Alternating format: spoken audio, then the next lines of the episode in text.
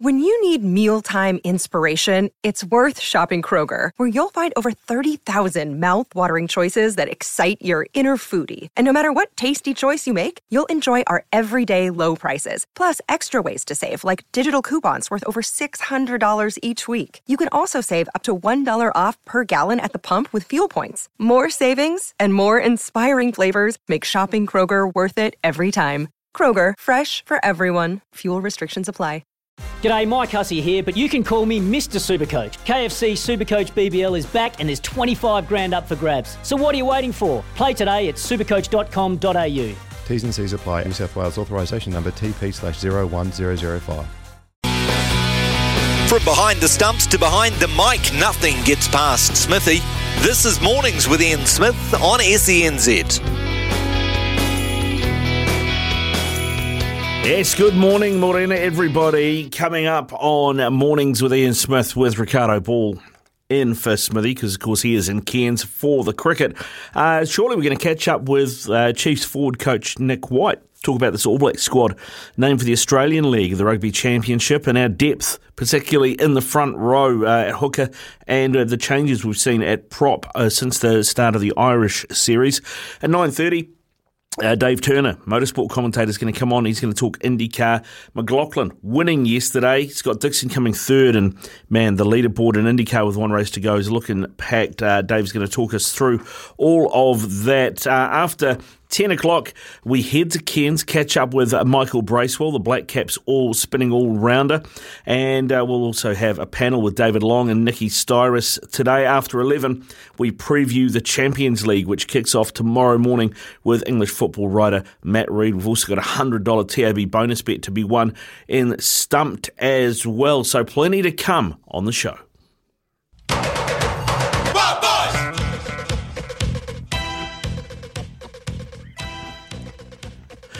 Yesterday, Nick Kyrgios, the 23rd seed, beat the number one seed, Daniil Medvedev, to progress to the quarterfinals of the US Tennis Open.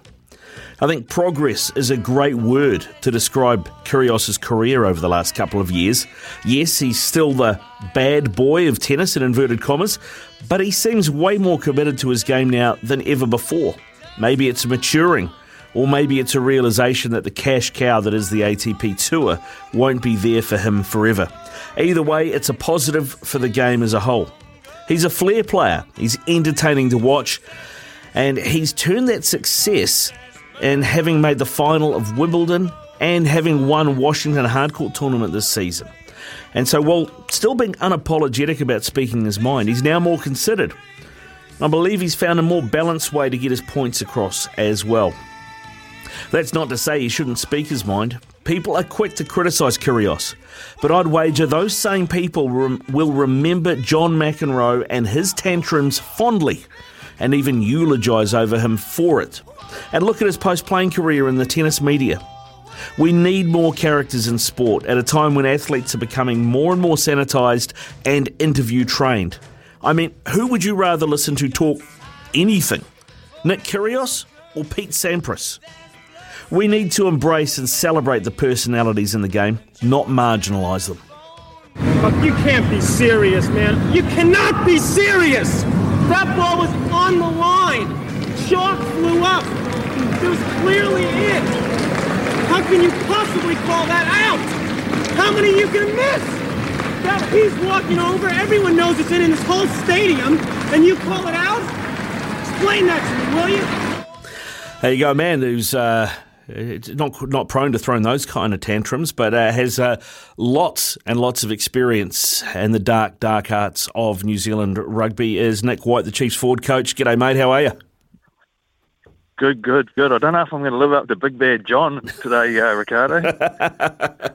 mate, well, we can but try. We can but try. What, what about, can you live up to Nick Kyrgios, do you reckon? he's another level again, isn't he? Yeah. I might have to go get out of my little uh, comfort zone on the farm and upskill myself to get to that level. Yeah, well, mate, how, how do you how do you go in individual sports? I mean, if you have a game of tennis or a game of squash or a game of golf, I mean, uh, how, how, much of a racket thrower or a golf club thrower are you? Yeah, the odd golf golf club's gone west the odd time, but um, it, it makes it worse, though, doesn't it? When you get toey with yourself, it doesn't help you. That's for sure. No, mate. No, oh, you've got the mental skills to cope, though, no doubt. Had all the training. oh, no, yeah, next job, just move on. That's all I get it. the simplest way to keep it simple. Keep it simple, all right, mate. Keep it simple. Hey, uh, let's let's talk rugby then, uh, and keep it simple for you. I don't want to don't want to stretch things too far.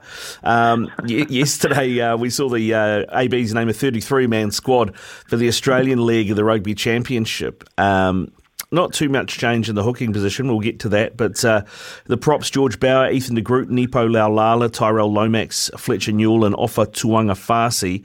Um, some names in there that weren't there at the start of the Island series. You know, talking Ethan de Groot, of course, uh, George Bower, Fletcher Newell, they've come in. Uh, the likes of Angus Ta'avao, Aidan Ross, Karl Tu'inukuafe have found themselves sidelined. Uh, does this does this speak um, well then of our depth at prop that we can make that many changes in one season and in such a short period of time? Yeah, I, think it does. I think this we've got a uh, sort of a good group of sort of about ten boy, uh, players there that can all um, all do a job. I think the four that have been going around the last couple of weeks have done you know done bloody well, and um, you know Nepo and uh, Ofa have had niggles or um, you know, gone back to their provincial unions to um, get some game time, which has been good. And I suppose I'm being a little bit biased, a little bit um, disappointed to see Gus and uh, Aiden go go out of it, but they both of them haven't had a hell of a lot of game time either. So it might be a bit of a chance for them to go and get some game time and show what they can do, and then put themselves back in the frame for the end of year tour. I, I, don't, I know that you, as Chiefs forward coach, you probably will have talked to those boys. Uh, you know, what sort of message have they been given from the All Blacks about what they want to see from them and, and how far away from them getting back in the mix do you think they are? Oh, I don't, I don't think they've. Um, I don't, I don't think they're too far away. They've just I'll probably get. They just need to go and play. I mean, I Gus. I think Gus did damn well in the Irish series. He came on and um, you know he came off the bench and then he ended up obviously knocking himself out when had, had that suspension, and then obviously the South African game didn't quite go to plan. But um, and then Rossi's only had the the stint off the bench when it was a bit of a shambles in Dunedin that day. With they had had all sorts of guys getting subbed in and out. So yeah, like I say, mate, he hasn't he, he got a calf injury and um, hasn't had a lot of game time. And as a as a front row forward, you need to um, you need to play. That's the only way you're going to get better. So like I say, it's probably good for them to go back and get some game time for uh, their provincial unions and, and rip into it and hopefully put themselves back in selection frame for the end of the year. How much uh, in, in the front row as a, as a three? How much is it about combinations and, and trying to have the same three blokes play together?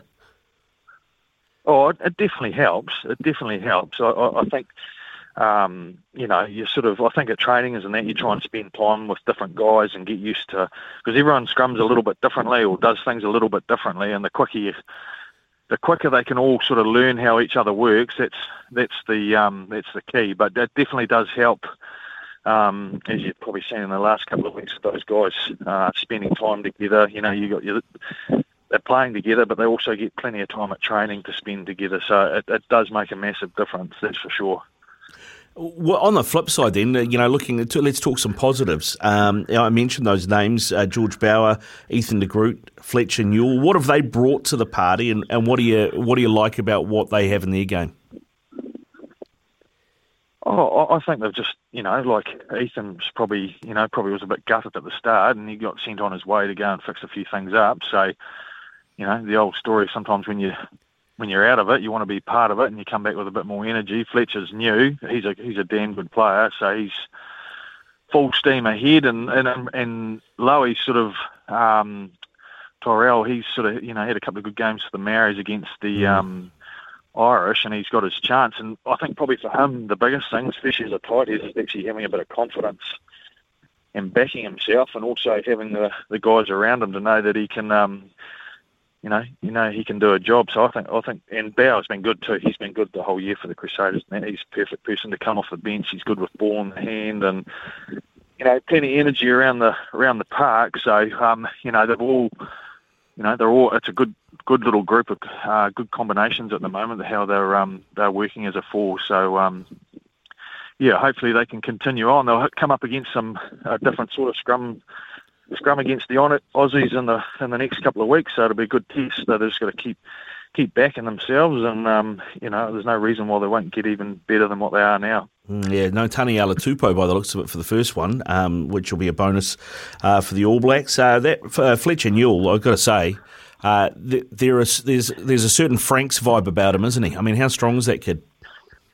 Yeah, yeah. By all accounts, he's he can he doesn't mind sitting under a bar, so that's it's um, a good positive. But no, he's a good scrummager, and um, I think what he's probably done too in the last sort of year or so is he's, you know, adds quite a bit around the field too. You know, he's you know good defender, carries well, and um, yeah, he can come on and come on and do a job. But um, obviously the key one's the scrum, and he, he's been doing bloody well at that. There's a, a few people I've heard uh, talking over the last sort of couple of months uh, about our front row stocks, guys that were there, guys that are there now.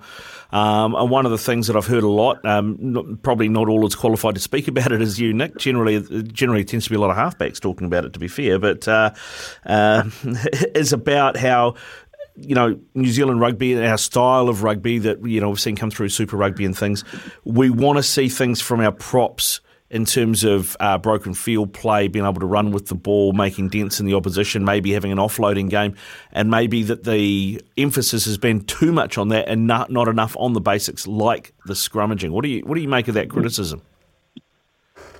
Oh, yeah, possibly. I, think you know, like at the end of the day, if they can't scrum and do their job the set piece, they're a waste of time. So, you know, you got to get that right, and and probably when you're getting to the next level, yes, you do have to catch and pass and that, but probably the most important important uh, job for them, in my opinion, is them actually being able to tackle, so do their role in the defensive system and actually clean rucks.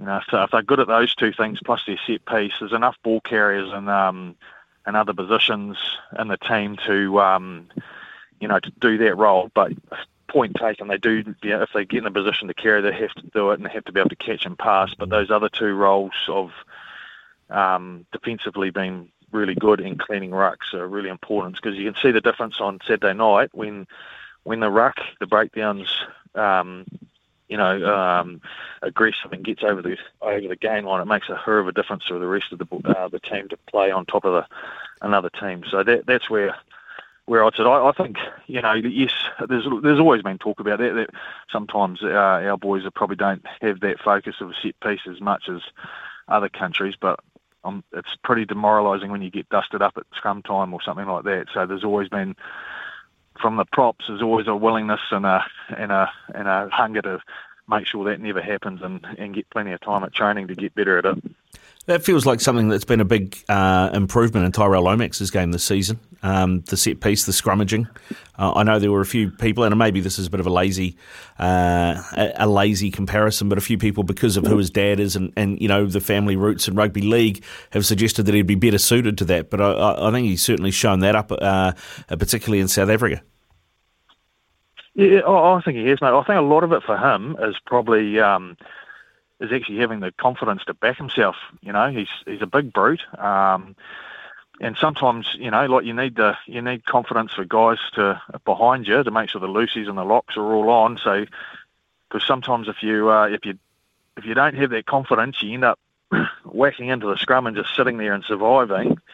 Whereas in a position like that, you need to whack in and attack, and um, and you've got to have confidence in the guys behind you that you can actually move your feet and not because these days, if you get uh, people start the old the old feet start moving around, that's where you get the deep you get depowered, and this one person shifts their feet, and it's um, it can be curtains at scrum time. So I think a lot. I reckon it's a lot of him his confidence backing himself and and attacking and uh, having a bit of an attacking mindset in the scrum, and I think it's helped him a lot. And like I say, in, in the All Blacks, you're um, you know you've got plenty of um, you got plenty of support around you in the in that um, back five of theirs, then they'll, they'll and he'll know that he's going to have the he's going to have the power and the support behind him to, to go for gold. And I mean, a lot of the, the scrum power. I think, too, you know, uh, a, a, lot of a lot of the time, people haven't been there, done that. They just look at the front row. They don't look at the whole engine room because you know the front row is only as good as the second row behind it, right? When it comes to scrum time. Yeah. Oh, the back five are the key. If you've got a good back five, your scrum will work. You know the. Yeah, obviously the uh, the boys up front have got to get a few things right, but if you're if you're back five, um, they love scrumming and they can uh, they can get into a good pushing position and, and are happy to sit there and scrum as long as they need. You'll be you'll be fine. That's I think that's half the battle. Whether it's a club team, your super team, or whatever, it's um, your back five are the key, and, and especially your loosies and eight. They make a big difference to the outcome of your scrum. Now, uh, let, us just move away from props, mate. Let's talk hookers, um, because I think, uh, you know, bloke you know well, Samisoni Taukei'aho has really put his hand up. He is our number one hooker by some some some distance, I think, at the moment, isn't he?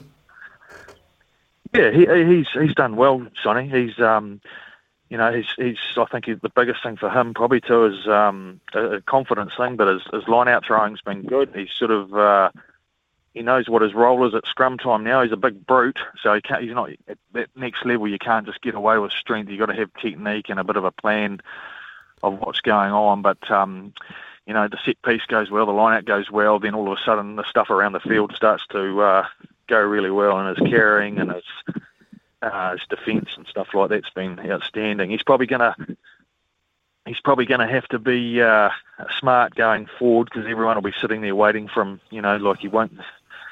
No one. He's not going to be able to be a surprise for opposition teams, especially from you know the northern hemisphere. So um, he's uh, and I no doubt they'll have plans for that. But at the moment, he's he gives great go forward and you know plenty of energy and he's fit too. You can play as long as he needs. But probably I think probably the other thing that's helped him too, mate, is having Coles, uh, Colesy and um, Codie Taylor with him. You know, like um, it's probably at trainings and stuff for him to spend time with the likes of those guys would be massive for him because he's a bit of a sponge. So, um, you know, spending time with Codie and Coles would be massive for him.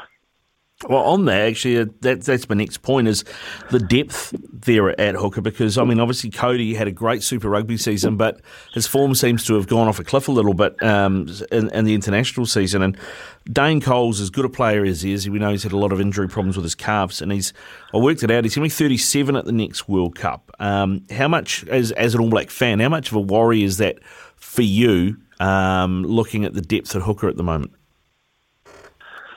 Oh, I don't think it's too bad. Like there's a few few young ones around the the traps. You know, you've got um, the likes of Tyron Thompson, Slater. You've got the young boy from Canterbury, Bell. Um, there's probably a couple of other boys that I've missed. So there's definitely other guys around. Um, they just probably haven't had the exposure or the experience at Super Rugby yet. But I think in the next couple of years, if they if that group gets through to the World Cup, we'll be all right. But um, yeah, I, think I, I think I think we'll be all right. Cole's you're right. He's, I suppose it's probably it's probably not the game time that's the problem. It's probably making sure he's uh, what he's doing at training. He's not hammering himself at training and stuff like that. And I think for Codie and that, like you say, he's played heaps of footy. He's probably, you know, he might be a little bit bloody buggered. I don't. He might need a bit of a referee. He'll come right though. He's too good a player not to, not to, um, you know, it's, it's not as if it's, it's he's way out of form. He's just probably just been a bit quiet for what we're normally used to seeing him him do. So he's he's a he's a top player. So he'll be right. He'll be right. All right. I mean, we have lost a couple, haven't we? And I, I think these are the guys that maybe, you know, from a forward planning point of view at New Zealand Rugby, you're looking at names like Nathan Harris, who's had to retire, Liam Coltman, who's gone offshore and gone. Well, you know, here's the here's the backup plan, um, and we've lost those guys, and maybe Asafa Aumua and, and Kurt Eklund aren't quite where we need them to be just yet two names that I didn't even mention. So the yeah, so we got there's there's plenty there.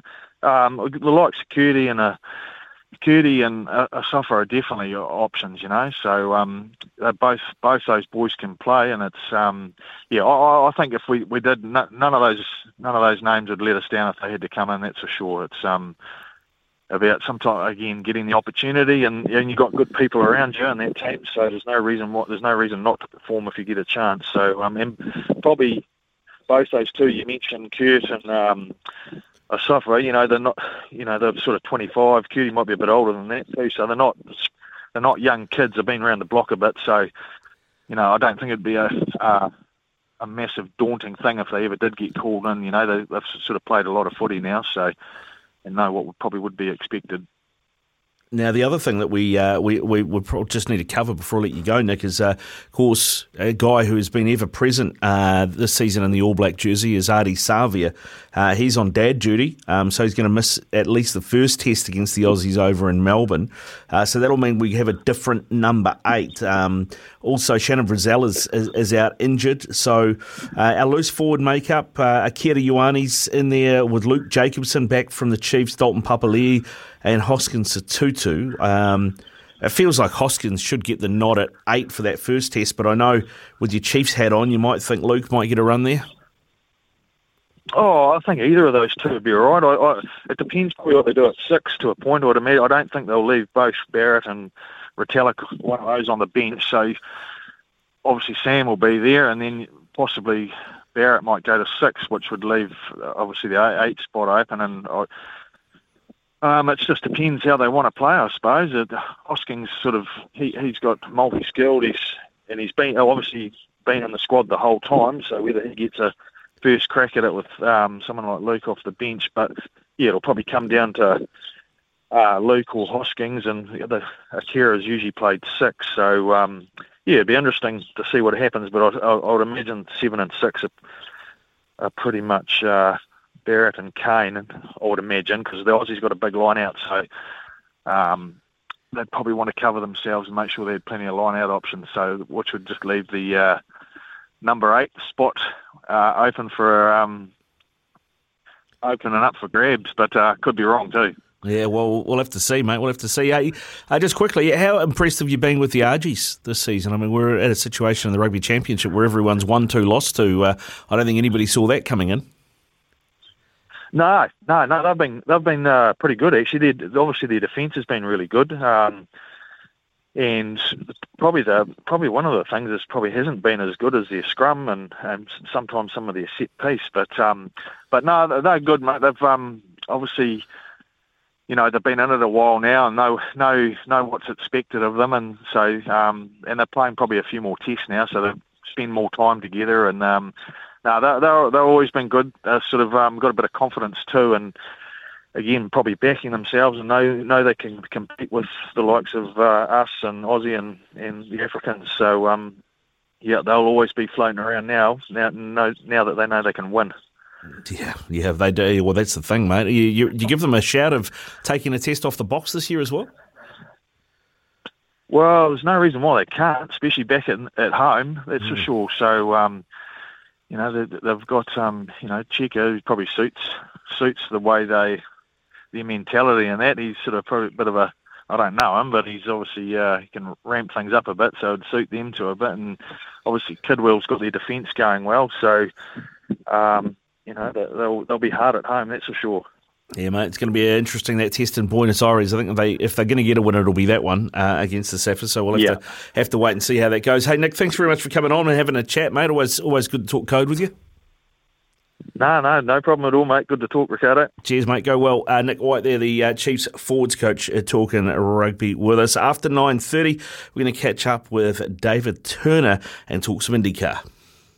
He's the voice of sport in our Aotearoa. This is Mornings with Ian Smith on SENZ. Yeah, it's coming up 9.30. Uh, just updating you from the US Open. Rafa Nadal is down two sets to one against Frances Tiafoe. It is on serve in the fourth set. Uh, it is 2 1 to Nadal at the moment. Tiafoe's just started serving the fourth game of that set. We'll keep you up to date with that. After 9.30, we are going to catch up with Dave Turner to talk some IndyCar after the big day yesterday for the Kiwis coming first and third, the two Scots. He caught up with both of them. We'll get uh, the latest from him on that after the latest from Aroha on News and Sport.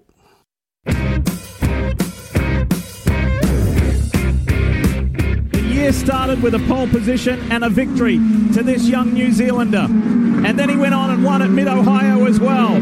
Scott McLaughlin got the pole in dominant fashion yesterday. Scott McLaughlin wins the Grand Prix of Portland for his third career win. Victory to the moon. Let's go. Well done, team. Woo!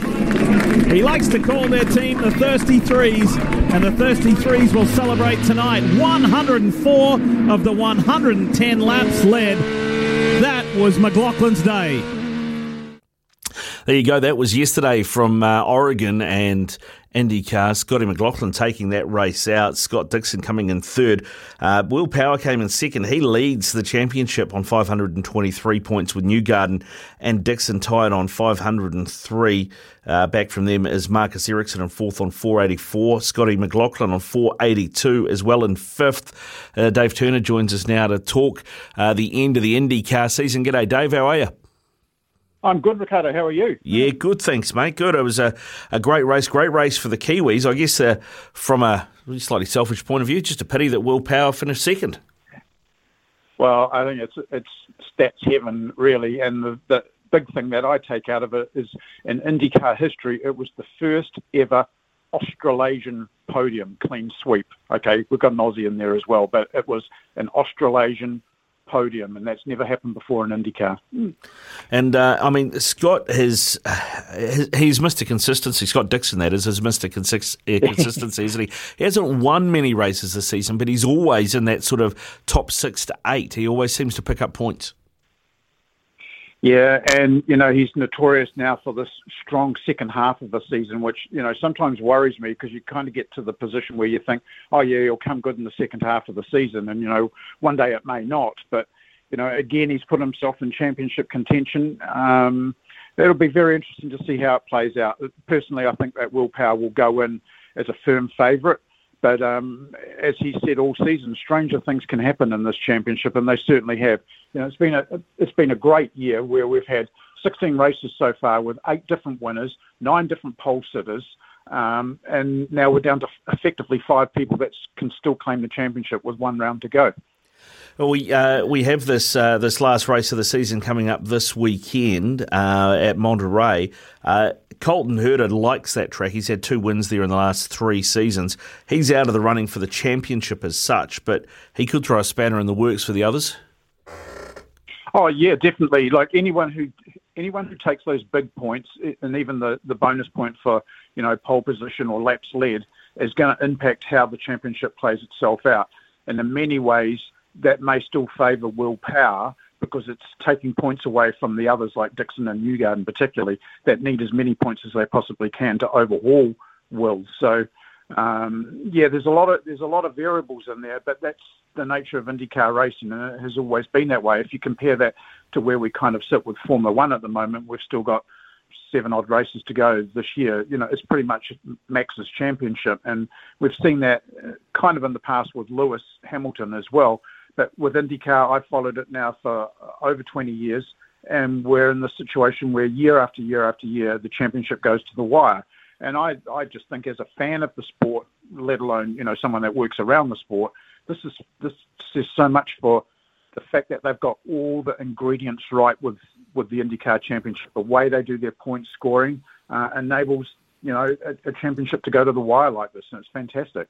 Well, uh, before we get into, into the uh, in, into needing a PhD in mathematics to work out what's going to happen uh, next uh, week, um, let's talk. let's talk about what happened uh, this weekend. Go on, and Scott McLaughlin. Um, he brings something different, doesn't he? Um, what have you made of his transition? Yep. Second season in, he hasn't had any second season syndrome. If anything, he's just gotten better and better. Well, I've talked to him a lot this year, uh, and saw you know saw him around the month of May when we were up in the states, and and talked to him at every one of the you know the IndyCar press conferences and things that he's been at, and he's he's very chilled. He, he's very happy where he is uh, and where he's put himself career wise. I think probably he's first to admit that last year maybe he had some doubts that he'd maybe taken on a bit too much and had to deliver on it.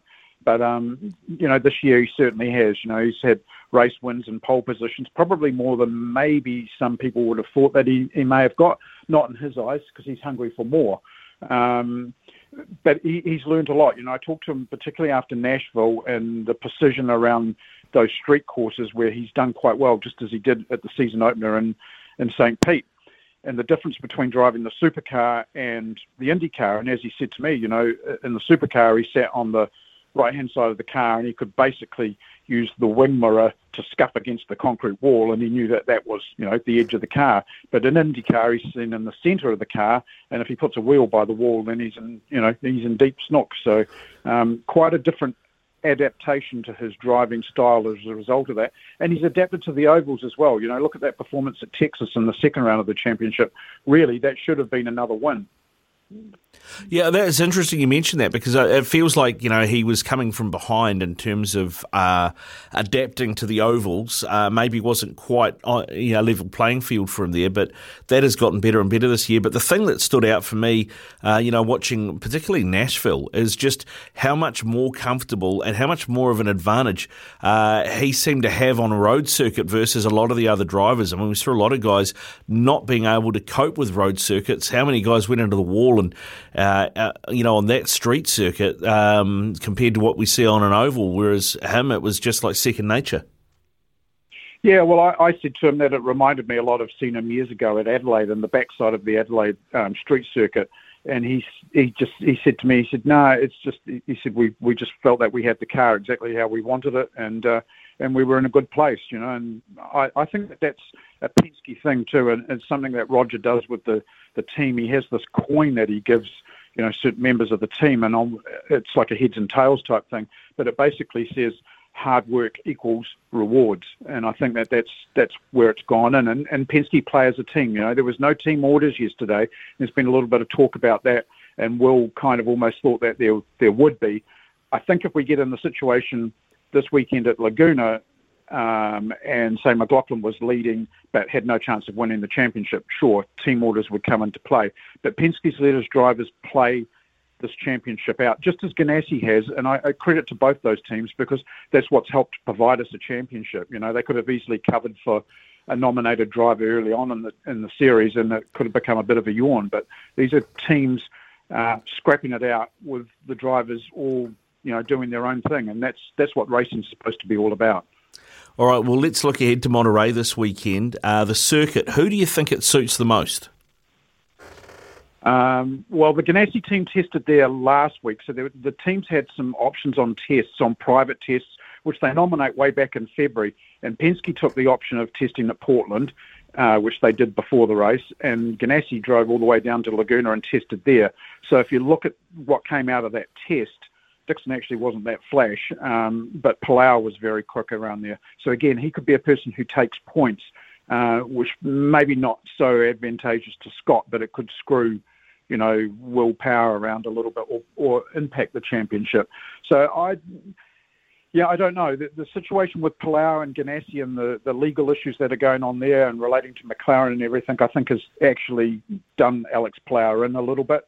I don't know if it favours Ericsson, but Ericsson's going to need to really pull something out. And as you said earlier on, you know, the man of the moment at the moment could be someone like Colton Herta. He he's strong around there. He's a California native, so he'll have a bit of a fan base there, and that'll cheer him on. And of course, his name um, could be majorly in the headlines this weekend uh, because Red Bull are due to announce whether or not he'll be joining the AlphaTauri squad or Red Bull long term in Formula One. So you know, Herta's. Uh, got all sorts of things in front of him this weekend, that's for sure. Yeah, wow. I mean, if Colton Herta goes there, that torpedoes Liam Lawson, doesn't it, from getting a GP1 drive next season? Well, I think what it does, there's, all, there's, there's a lot of scenarios going on, but the interesting part about it all is that Christian Horner has come out saying that they are very keen on Herta for a long-term role with Red Bull. Uh, but the AlphaTauri thing is the is the place for him. So yeah, it would impact Liam, although I don't think either driver at Red Bull is safe right now. Gasly uh, is keen to go to Alpine, and he would be released because uh, AlphaTauri have said that they would do that. Um, and whether Tsunoda stayed on as well is, is yet to be determined. But it's a it's a ugly game, and the the bottom line fact with Herta going there is he still doesn't actually have enough super license points, uh, and that needs to go before the FIA for approval. So there's lots of ifs, buts, and maybes, but he's you know he's well and truly on the radar. But I would pick him for a win potentially. Uh, at Laguna this weekend, and I'd also pick Alex Palou. I don't see any of the championship contenders necessarily taking out the win. Well, if that doesn't happen, is it um, as as it basically as it looks at the moment? Then is it uh, pretty much Will Power's to lose? Yeah, well, if you look at it, Power basically he can win the series by finishing third or better. So there's without taking into account the bonuses for laps led and qualifying.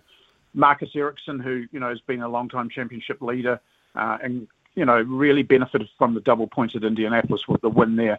he can't win the series if Power finishes 14th or higher. Wow. So really, Ericsson's a, a long odds. McLaughlin is in the same situation. He can't win the championship if Power finishes 16 or higher.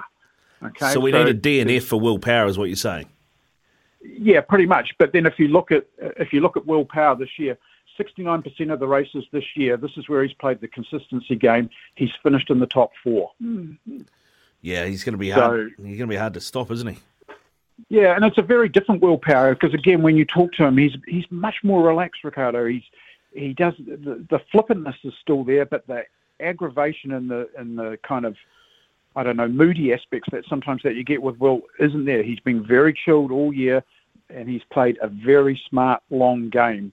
So at the end of the day, you kind of go, well, he's the guy that's really earned this one. You know, not that any of the others haven't, and certainly our two boys haven't. McLaughlin, very long odds, but he did everything possible. He took out the absolute maximum number of points at Portland, um, but, you know, the scenario for him is a lot harder. Dixon, on the other hand, he clawed his way back after Nashville with that, you know, pretty amazing win down there, and that's got him back in the game. And the thing that's hurt him, and it will haunt him for a long time, was Indianapolis and the, the pit lane speed violation, because without that, then uh, he would have been, you know, serious contender right now, that's for sure, if not leading. Yeah. Well, I mean, what is what needs to happen for Scott Dixon for him to win uh, the Indy Championship? Uh, I think you need to see Will Power. The- maths gets harder to work out, I have to say. So I haven't done the full PhD, but um, he would need to probably finish in the top three, and he'd need Will Power to finish, you know, probably in 12th or further back. So it's it's quite a bit harder. But you know, Laguna can provide that. It's an interesting circuit. You've got you know a big uphill climb, and then you've got the famous corkscrew turn through there.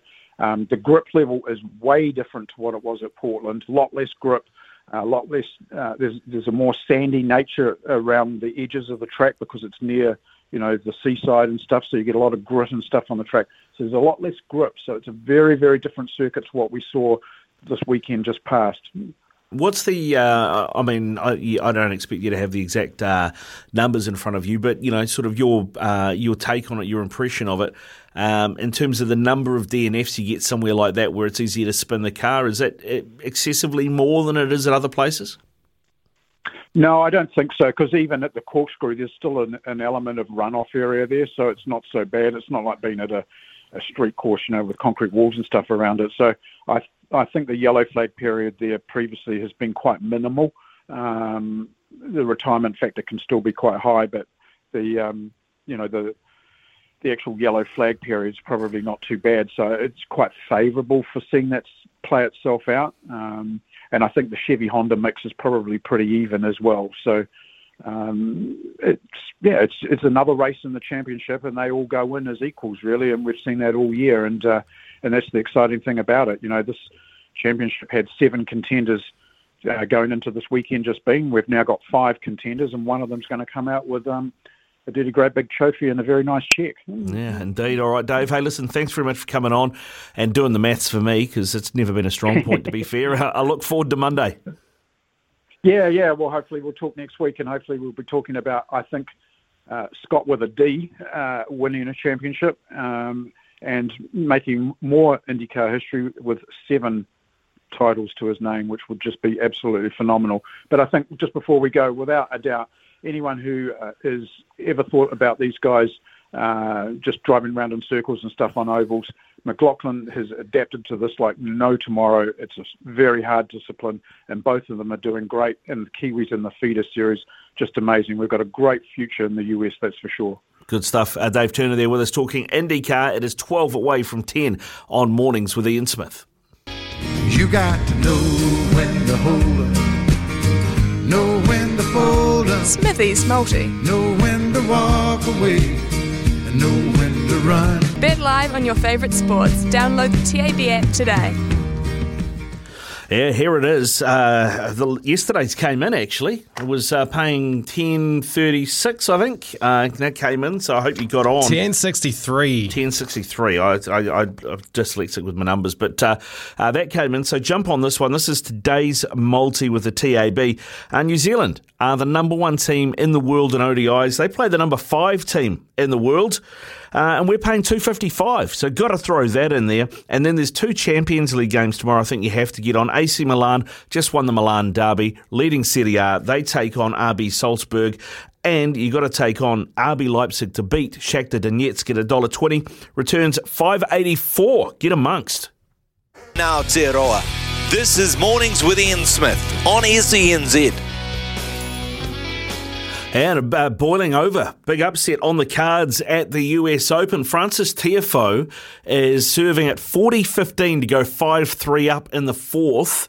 Uh, and that'll give him uh, five three. Yeah, well, five three. Uh, with I'll give him a couple of uh, match games. Um, so Nadal could be on his way out. We'll keep you updated with that. Coming up in the next hour, we are going to talk cricket, catch up with Black Caps all rounder Michael Bracewell out of Cairns ahead of the Chappell Hadley getting underway at 4 o'clock this afternoon.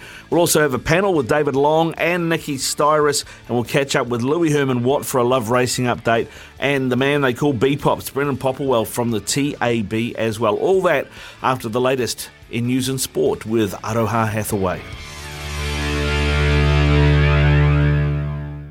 From behind the stumps to behind the mic, nothing gets past Smithy. This is Mornings with Ian Smith on SENZ.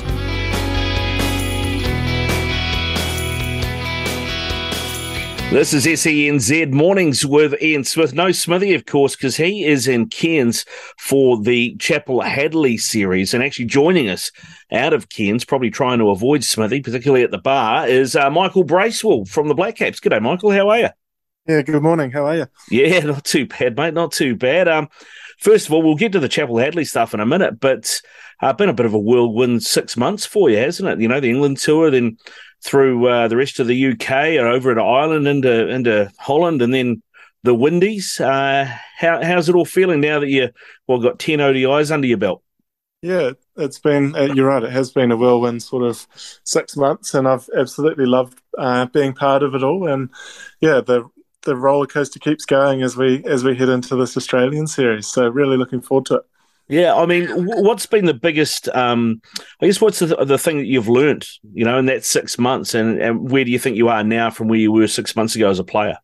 Yeah, I think um, obviously bowling and batting against uh, some of the best players in the world, you you have to learn pretty quick, um, and I think even spending a lot of time bowling to our batters in the nets has certainly helped from a bowling point of view. Um, seeing, yeah, the likes of Martin Guptill and Kane Williamson down the other end and, and trying to formulate a plan on how you're going to bowl to those guys is, has been super helpful in terms of setting me up to go out and play against uh, the opposition that we're coming up against. So, yeah, I think a lot of the a lot of the learning has actually been on the training field, which has been quite nice. So you can go out there with a little bit of confidence, knowing that you've already bowled to some of the best players in the world in in practice. Be quite intimidating bowling to Guppy in the nets, I would think, mate. You, do, do you have to wear a helmet just in case one comes back? yeah, once when he keeps that head down and he's he's in that hitting form, and he's he's pretty tough to bowl to. So you just you're just trying to hit him in hit him in that thigh pad and get him off strike. I think when he's in that sort of mood. But yeah, all the all our batters seem to have quite a lot of power. So if you can bowl well to our guys, I think you can you can do a pretty good job against anyone. Who do you think hits the ball hardest in this current Black Caps team? Oh, I think um, probably a bit of a surprise to some, but Glenn Phillips seems to hit the ball pretty hard. He um, he yeah, he's only a small fella, but he's got a lot of muscle on him, and yeah, he seems he seems to hit hit the ball harder than anyone, I reckon. Yeah, well, I mean, I remember the story uh, when he was playing in the CPL during COVID and um, he was bored, so he just started doing press ups and was up to 500 press ups a day in his room. Um, that'll that'll do that, mate. How many press ups a day is he doing at the moment? Do you reckon? Uh, I wouldn't know, but yeah, he's, he's got a pretty strong chest on him, so I wouldn't be surprised if he if he closes that door at night time and, and gets down on the floor and gives himself a couple. But yeah, he's he's always he's always in the gym and he's a bit of a pocket rocket running around in the field. So yeah, I wouldn't be surprised if he's if he's doing a couple of sneaky ones in that hotel room. quality, mate, quality. Now, what about the the different conditions you've come up against? Of course, I would imagine Ireland and Scotland reasonably similar to playing in England, but what was the Netherlands like? And then and then getting to the Windies, which I would imagine was quite different. Yeah, the the conditions in in Europe, as you say, were pretty similar. Um, yeah, the only difference being in the Netherlands that we played on a few hybrid wickets. So yeah, that was a that was a good challenge, a little bit different to what we've played on. I think it was the first ever international 2020 game on a hybrid wicket. So yeah, that was that was a little bit different. It um, sort of has a little bit of two pace nature to it because sometimes it hits the sort of synthetic strands of, of the hybrid, and then other times it hits sort of the the clay or um, dead dead sort of grass that's that's live. So yeah, it has has quite a sort of two pace nature to it. And then the West Indies um, was a little bit more slow and and offered a little bit more turn. So again, there was some different challenges there with the dew factor and things like that. So yeah, you you get to play in all these different conditions and just try and adapt. So it's been it's been an awesome experience and something that you have to adapt to pretty quickly because obviously it's a high highly competitive environment. So you, you want to make sure that you're um, able to yeah put on a, a good performance every every time you go out there and play. Just before we move on to onto Cairns, mate, that that um, hybrid wickets you're talking about, that sounds. Uh, I mean, you said it's a first international. It sounds like it'd be a bit of a challenge to play on. I mean, what would you prefer to do on one of those, bowl or bat? Yeah, I think it's like it depends on the um, on the grass cover of the wicket because the the hybrid works. It's got I think it's got about um, one artificial strand to every five strands of normal grass. So if there's a lot of grass cover, it's pretty similar to a normal wicket. Um, but as as the game goes on and it and that uh, real grass burns off, then you start exposing a few more strands of the artificial grass, and then that's when it can get up and down a little bit. So if it if it's got a good grass cover, it's yeah pretty similar to a normal sort of um, grass wicket. But yeah, as as it starts to get a little bit bare, that's when that's when the inconsistency comes into play. So I imagine in a in a longer form game, you you probably want to bowl first, uh, yeah, bat first, and then and then bowl last on it when it's sort of some of that fresh grass has died off a little bit.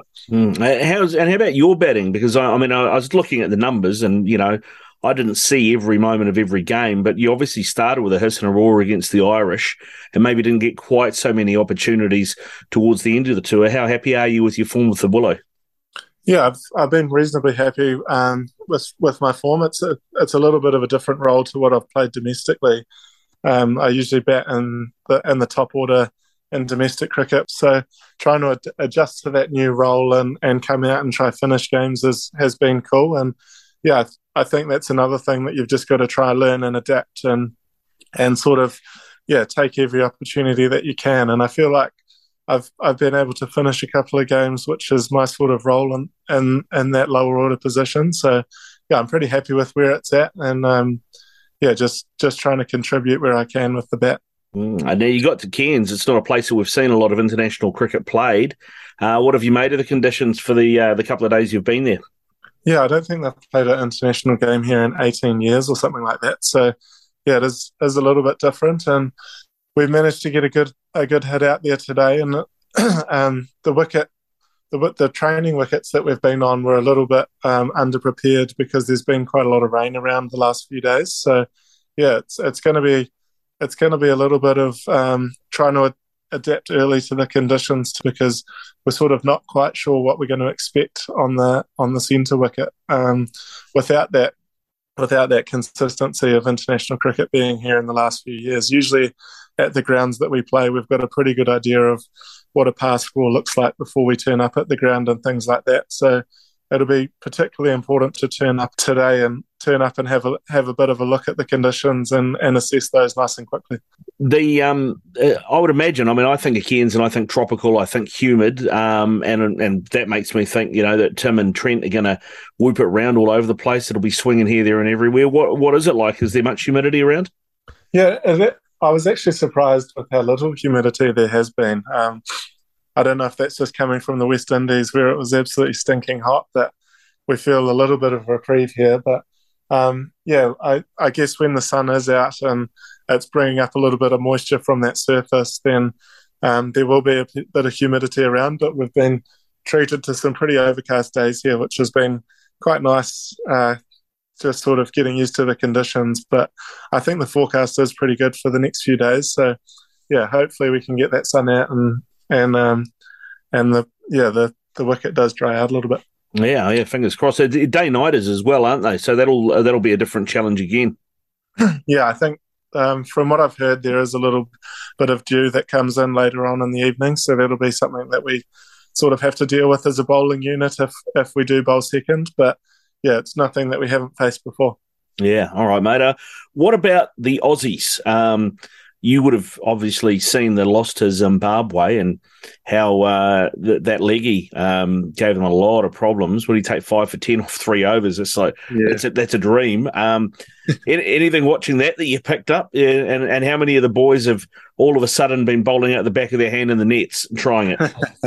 no, I don't think we want to go chasing um, what someone else has done. Obviously, it was a it was a pretty impressive last game there from the Zimbabweans to to get their first win on Australian soil. And I think as as a unit, we will sort of try and stick to what we've done well over the last however many years as a one day unit. We've got a pretty sort of settled style and, and approach to the way that we want to play. So I'm sure it'll be much of the same, just going out and, and trying to take wickets with the ball and, and sort of assess the conditions as a batting unit and, and play accordingly, I guess. Um, yeah, it's a it's a pretty boring answer that one, but I think that's what's made um, us a successful unit in one day cricket over the years is is being able to adapt to those conditions and and really try and um, yeah play to the situation because I think yeah one day cricket is is all about trying to adapt and and adjust because yeah it's it's a good combination of the longer form of the game and and the shortest form of the game. The Aussies aren't shy on a bit of a chip in the field, apparently, allegedly. Um, I've heard. um, I, I, don't know what your experience has been like, or if you've had any experience with them, but I, would imagine Warner, uh, David Warner, and a few of those guys would uh, uh, be, be pretty handy with a quip. Um, how, how you placed to handle that? Do you reckon? Yeah, there's a.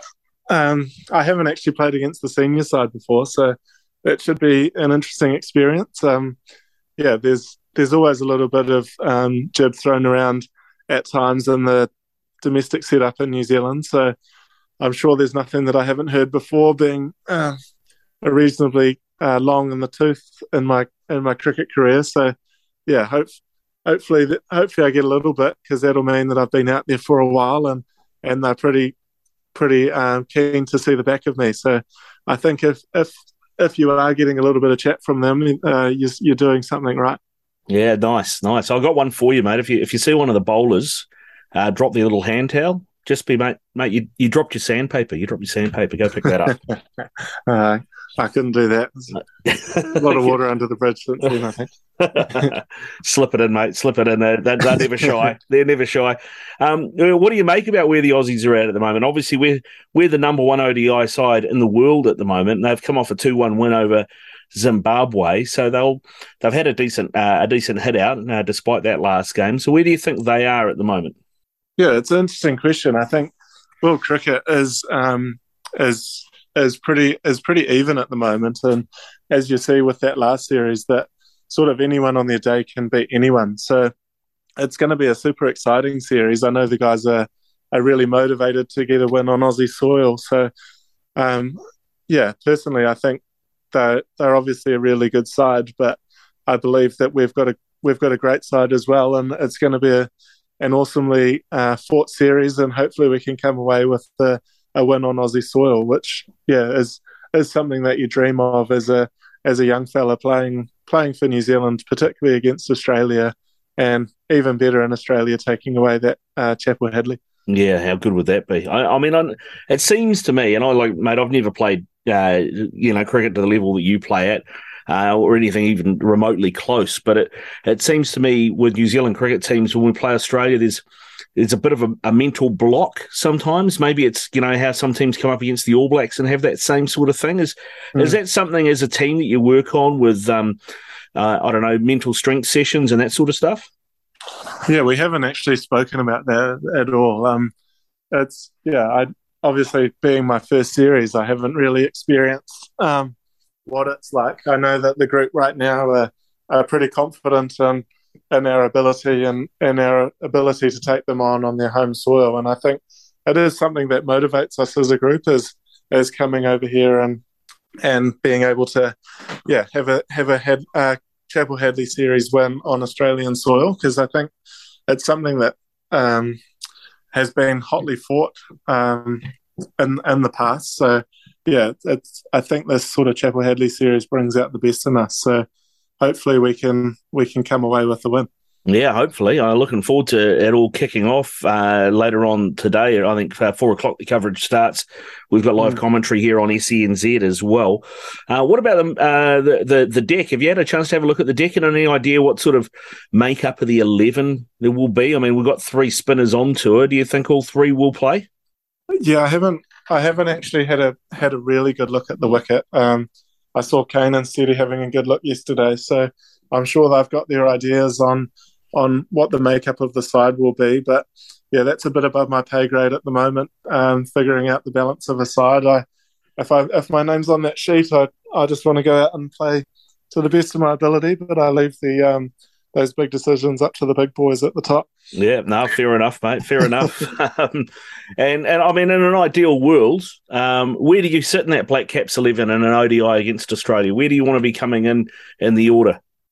Yeah, I'd love to be uh, batting at six or seven and and bowling um, a few overs. I think, yeah, if if it's if it is a wicket, that would take a little bit of turn. Hopefully, I'll get to have a have a good bowl and and bowl my ten. But um, if it's not, I think, yeah, we've got a we've got a number of guys on the side that that can offer some sort of bowling um, with Daryl and and Nish in the squad. So yeah, we've got sort of all bases covered, which is which is quite a good, uh, nice place to be, I think.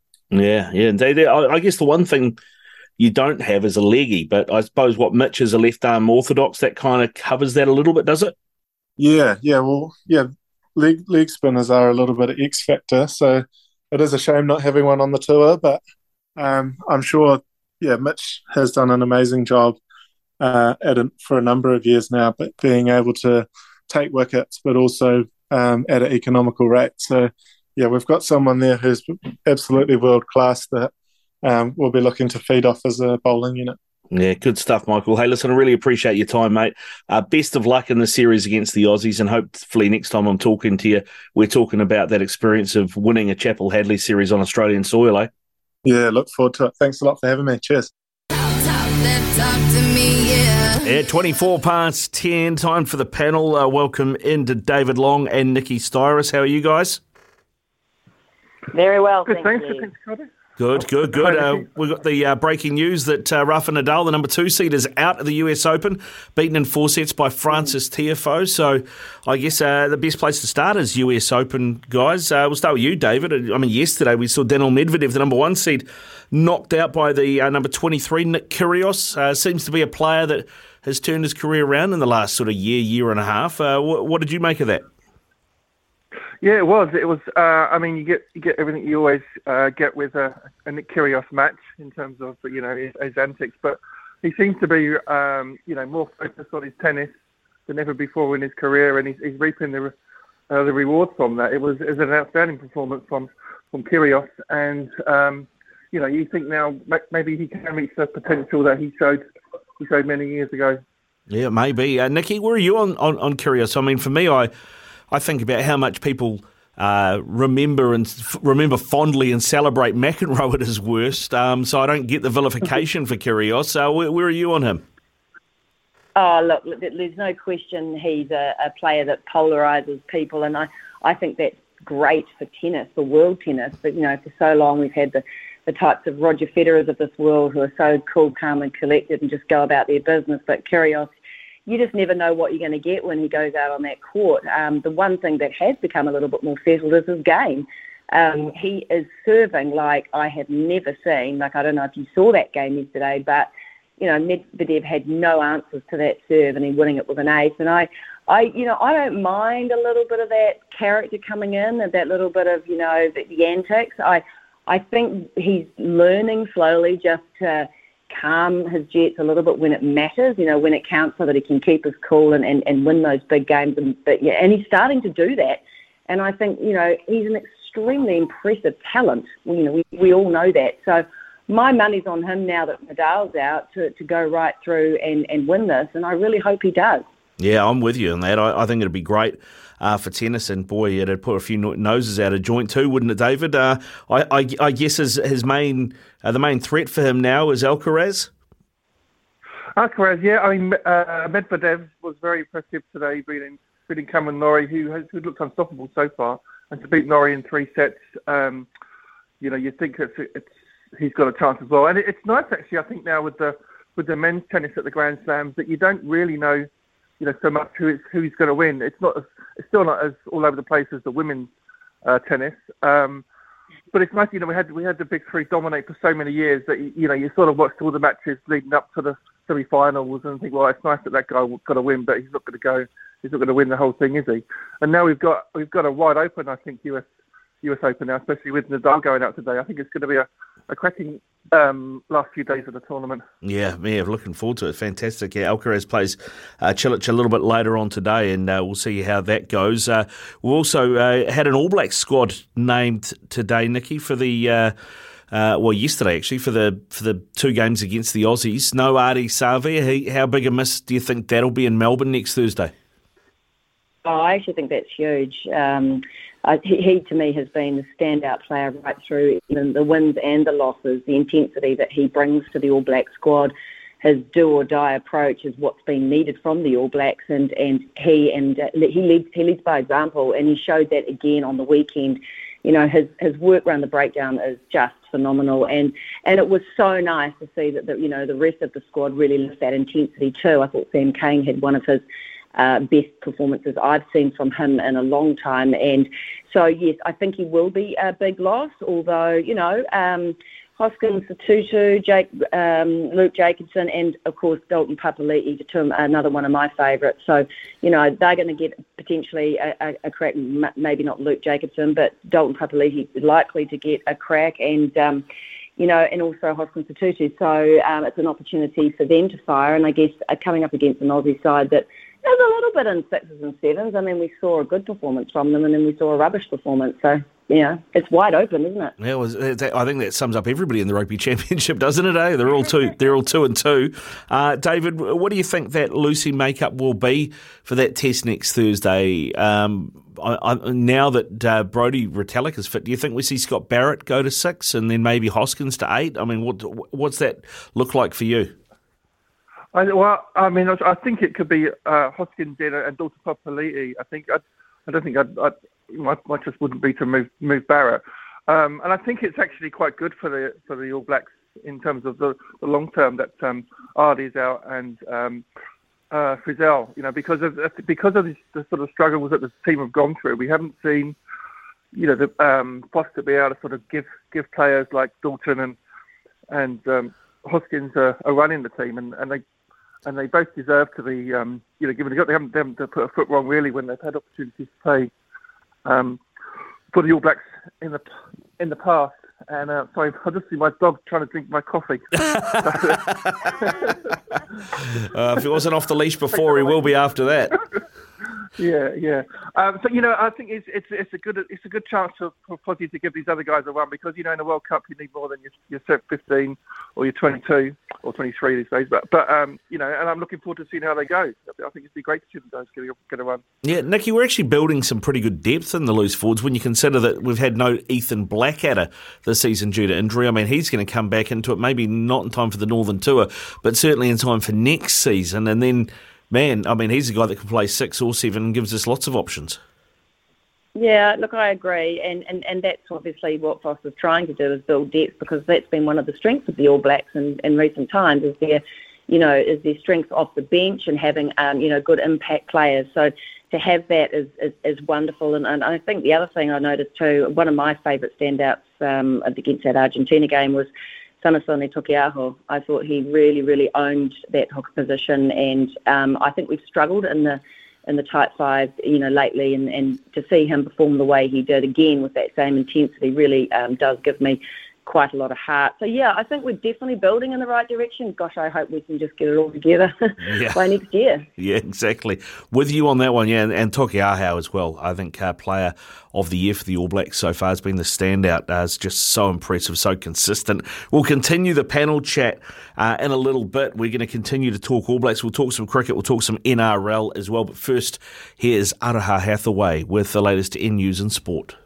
Big talk, big opinions, the panel. Talk to me, yeah. 26 away from 11, uh, Nikki Styris and David Long with us on the panel. And uh, Nikki, we've got these two tests against the Aussies.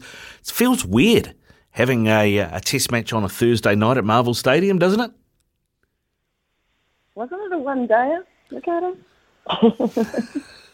Uh, well, no, sorry, I was talking about the rugby. Still talking about the rugby. I mean, like oh, next. sorry, oh, sorry, sorry. Yeah, sorry. yeah, my, ne- my bad. Yeah, no, that's all right. I think next Thursday, uh, yeah, the, the the first test of the of the of the two against the Aussies is on a Thursday night in Melbourne, which is unusual, shall we say? Yeah, it, it is unusual, and I, I must admit, I did a double take when, when I was reading on Newshub last night, and I said Thursday, next Thursday, and I actually went back and looked at it again, thinking it was that a typo. So it is odd. I'm not actually too sure of the reasoning behind that. Does anybody else want to enlighten me? David, have you got have you got any insight into this? Is this to do with Well- AFL finals or what? It, yeah, it's the AFL AFL finals are, are on. The first week of the finals last weekend, so um, I think they'll probably play Friday and Saturday um, at MCG the week after. And um, I think it's pretty pointless any any time trying for rugby to try and go up against um, AFL in Melbourne. We saw that with that Magic round um, during the Super Rugby season, was which was an absolute disaster. When you had about you know um, seven or eight thousand people at AAMI Park and sixty thousand across the road at the G. So um, I guess it's a smart idea if you're going to play go in Melbourne that you don't go into anywhere near an AFL game. So I think that's the reason why why this game is on on a Thursday. Yeah, well, it works for State of Origin midweek. We'll see if it works for the Test. Uh, let's move on, Nikki, to uh, to the cricket. Then you're right; it is an ODI. Uh, well, there's three of them, in fact, against the uh, against the Aussies. I was interested to see that New Zealand are number one in the world in ODIs. Australia are number five. Yet we're paying two fifty five to win the first one, and Aussie are a dollar forty one. Uh, is that is that just New Zealand's uh, little brother mindset when it comes to cricket and the Australian cricket team? Well, it's not a bad bet because I think, you know, New Zealand has a very good one day unit at the moment, and Australia are looking a little bit rattled. Um, but the, the reason I think behind it is because we have never won an ODI series in Australia. It's a bit of an, um, a nemesis, perhaps. It's a bit of a hurdle that they don't know whether mentally we can get up and do that. Um, and, you know, but the thing is, New Zealand hasn't lost an ODI series, not in Australia, of course, since 2019, which is why we're world number one. And so I think, yeah, it's not going to be a bad bet um, on, on the Black Caps. So I'm, I'm really looking forward to this, actually. Hopefully the weather plays ball up in Cairns. Yeah, well, uh, the weather is supposed to be good, and uh, David, I, I, in a way, I suppose being in Cairns rather than being at the G or uh, Sydney Cricket Ground or, or one of the traditional ones, maybe that takes away some of that Aussie aura that we're playing somewhere different. Yeah, perhaps so. I mean, I'm sure the crowd's not going to be as, as big as that you'd see in one of the, the big cities. Um, I'm just looking forward to seeing uh, Black Caps play someone someone decent again after after you, you know after we played after they played England in the in the test um, a few months ago. You know, to go to Ireland, Scotland, Netherlands. Um, and then, uh, well, West Indies obviously a bit harder, but you know, to see him have, a- real sort of challenge and and and, and some you know, up, up against an opposition of quality. I think that's going to be the exciting part of what's happened in, over these next three games. I think it is going to be very tough. And as Nicky said, you know, I think the, the, the fact that um, it's been so long since New Zealand, you know, have been able to, to win in Australia um, is a factor. And uh, um, and because of that, really, I do think it's going to be tough tough for them. But um, I think it's going to be a, a you know an entertaining uh, three games. Yeah, no, it should be, uh, particularly if the if the weather plays ball it's supposed to. Uh, Nikki, I was, I was looking at the uh, last game against Zimbabwe for the Australians, of course, and uh, Burl, the, Ryan Burl, the, the leg spinner, comes on, uh, bowls three overs, takes five for ten, uh, no drama. And then I look at the New Zealand squad and I'm like, we've got three offies in there and we've left a Sodhi at home, no leg spinner. Have we missed a trick? Oh, look, and I'm going to be honest, I don't know a lot about the Cairns pitch. Was that Zimbabwe game up in Cairns? No, it was in Townsville. Okay. Well, look, all I would say is normally Australian pitches lend themselves to more seam bowling. You know, they tend to be faster, bouncier pitches. Um, so maybe they, they know something we don't about that Cairns pitch. Um, we, we we seem to be always a bit little bit reluctant to take um, spinners to anywhere other than the subcontinent. So I don't know. I'm not. An, I'm not an expert there. All I would say is that you know I think Australia after that loss to Zimbabwe just showing that they are a little bit fragile at the moment. And well, Aaron Finch he can't buy a run to save himself. He's in a bit of form slump, and there's questions over his captaincy. Uh, so if we can knock David Warner over early, because obviously he's their danger man, then you know I think that you know we're we're a good chance. Yeah, I mean, David, uh, where are you on the on the leg spin option? Surely, even just to get inside their heads, having a, a leg spinner like Ish Sodhi in the squad's not a bad idea. Well, I like the fact that you just just mix things up, isn't it? I mean, if, if you've got sort of, um, you know, not too not too, you know, fairly gentle medium pace, or, or you know, bit of bit of speed, uh, and then off spin, um, you know, black, the batsmen always know what to expect, and they get into a routine on, on what sort of balls. But uh, you know, it's just the extra dynamics that a leg spinner brings. Um, you know, and, and in a, especially in a 50 over game where you know guys can sort of bat themselves in a lot more than in a, in a 2020 game. I think it, that that dynamic does you know can, can sort of change um, how a game goes.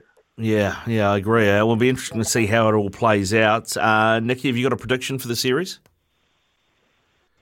Um, yeah, I actually think we're gonna. I think we're gonna take the series. Um, I do actually. I think that you know we've got a really well balanced one day squad, and they're all actually showing form, some good form at the moment. We saw that in the West Indies. We saw Finn Allen, who you know opening a fantastic job. Devon Conway, we already know how good he is. Guptill on his day is, you know, is a world beater. So we're great at the top. We've got Tom Latham who can and Daryl Mitchell who are both also been in some good form. You know, I mean, I know Latham took a bit to get going, but you know, his last game was a good one as well. And then you've got obviously our uh, our duo of Southee, Boult, and potentially Ben Sears coming in. So I think we look on paper like a really good outfit. And if we can just uh, get it together on the day, because we all know cricket's a tough tough game to get it together on the day, then um, I think we will take the series. Yes. Yeah, Now, I mean, you know, Cairns David is known uh, to be pretty warm, pretty uh, humid. Uh, that humidity, I know it's date nighter, so it might uh, take away a bit. But if, if, we're bowling first and it's humid up there with uh, Southee and Boult who like to hoop it around a bit, uh, that's going to be pretty interesting. Yeah, it will be. It's definitely got that potential. I mean, uh, one thing I'm interested in is, how how Kane Williamson does. Um, I, I'm trying to think. The last time he had a, he had a really good a good patch of games. I think it's um, I think it could be a while. Um, obviously, there's not any pressure on him in terms of you know position or, or his status in the team. But uh, I think he's due, and hopefully uh, this will be um, a perfect time for him to sort of you know get back some form. Yeah, well, I do wonder. To be fair, and Nikki, maybe you've got a take on this as well. I do wonder how long we've got with Kane before he does a Trent Boult. uh, I think there's a little bit more at stake for Kane than just to, to, to jump ship to that.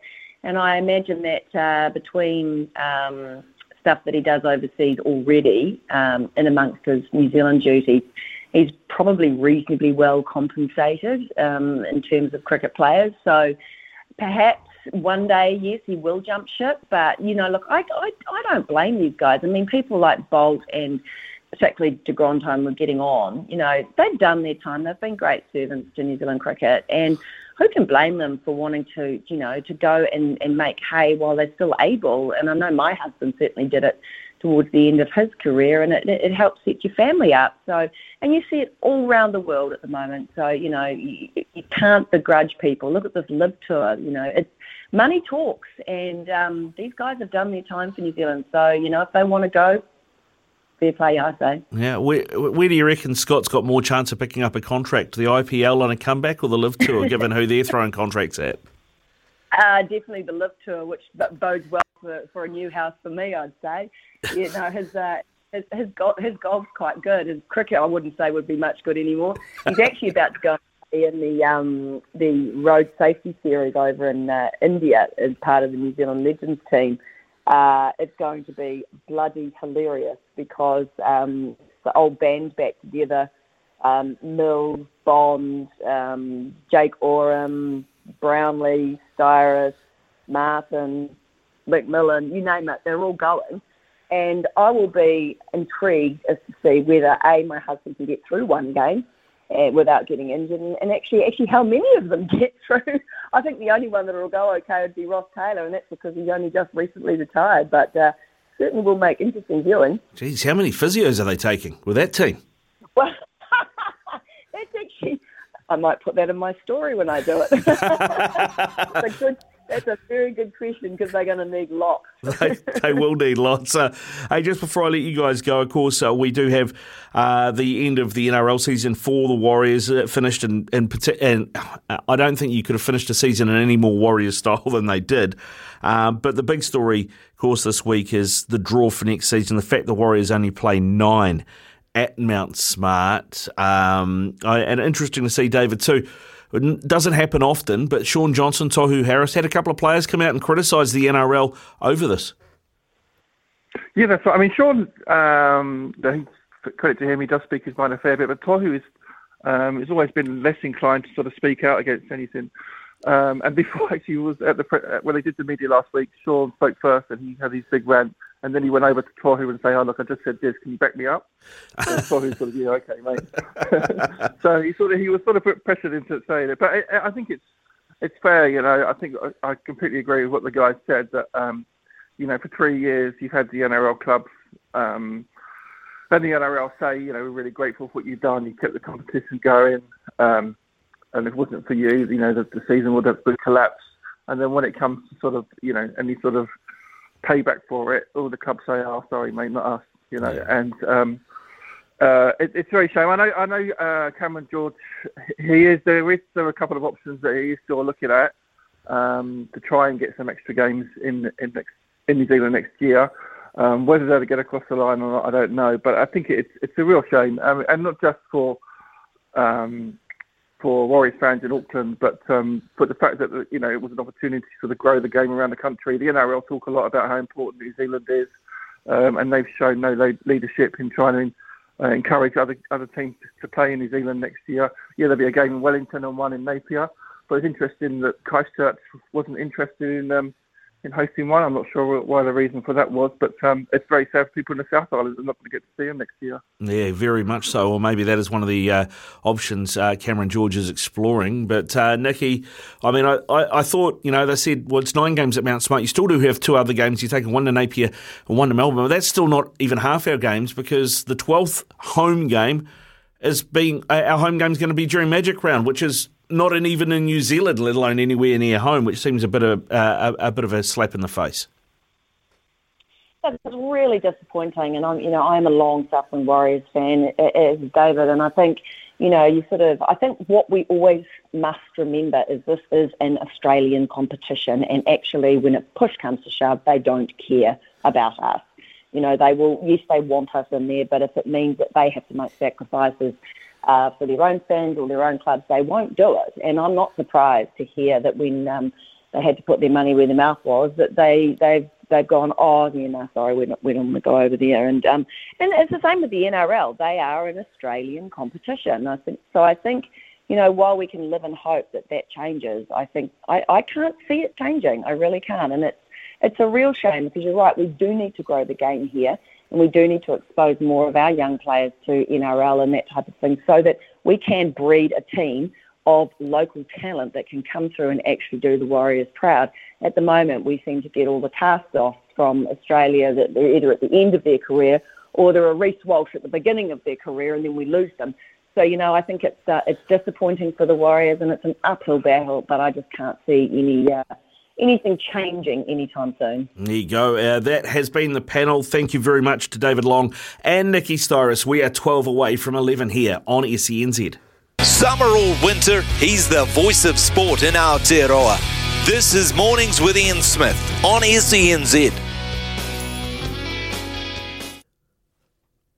It's uh, seven away from 11 here on SENZ. Time for our Love Racing update. Loveracing.nz for all your thoroughbred racing news, previews, reviews, and more. Louis Herman, what what is uh, the big news from Love Racing today? Well, it's Group 1 week, Tarzino Trophy this weekend, Rick Dog. So, really looking forward to ripping in this later in the week where we get the draw on Wednesday and see what the market does off the back of that draw. Of course, Imperatriz will be the dollar on pop to win it, the first Group 1 of the year, but can La Crique level up and go to another level? Horse of the Year awards were on Sunday night. It was cool to be there. Um, Hutchie flew in for the night and and um, yeah, had it. We had a great time. Probabeel a horse of the year, and deservedly so. She knocked off Zaaki once. She ran behind him another time. She ran fifth in a Cox Plate where she really didn't have right to do because the footing wasn't great. So it was awesome, and it was a completely well deserved win by Probabeel, who is now off to stud for a date with Al Manzel. Oh, how good, mate! And how much are those foals going to be worth? A fair amount, I would imagine, in the next little while. It is six away from eleven. Winter, he's the voice of sport in our Aotearoa. This is Mornings with Ian Smith on SENZ.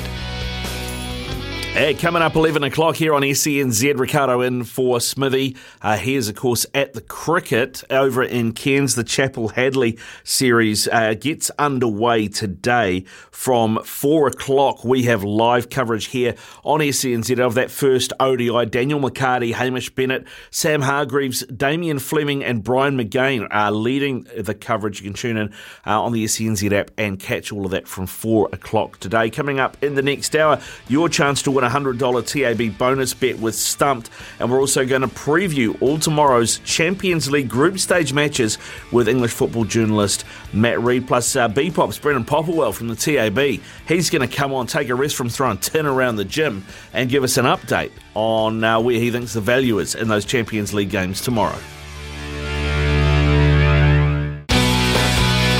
From behind the stumps to behind the mic, nothing gets past Smithy. This is Mornings with Ian Smith on SENZ.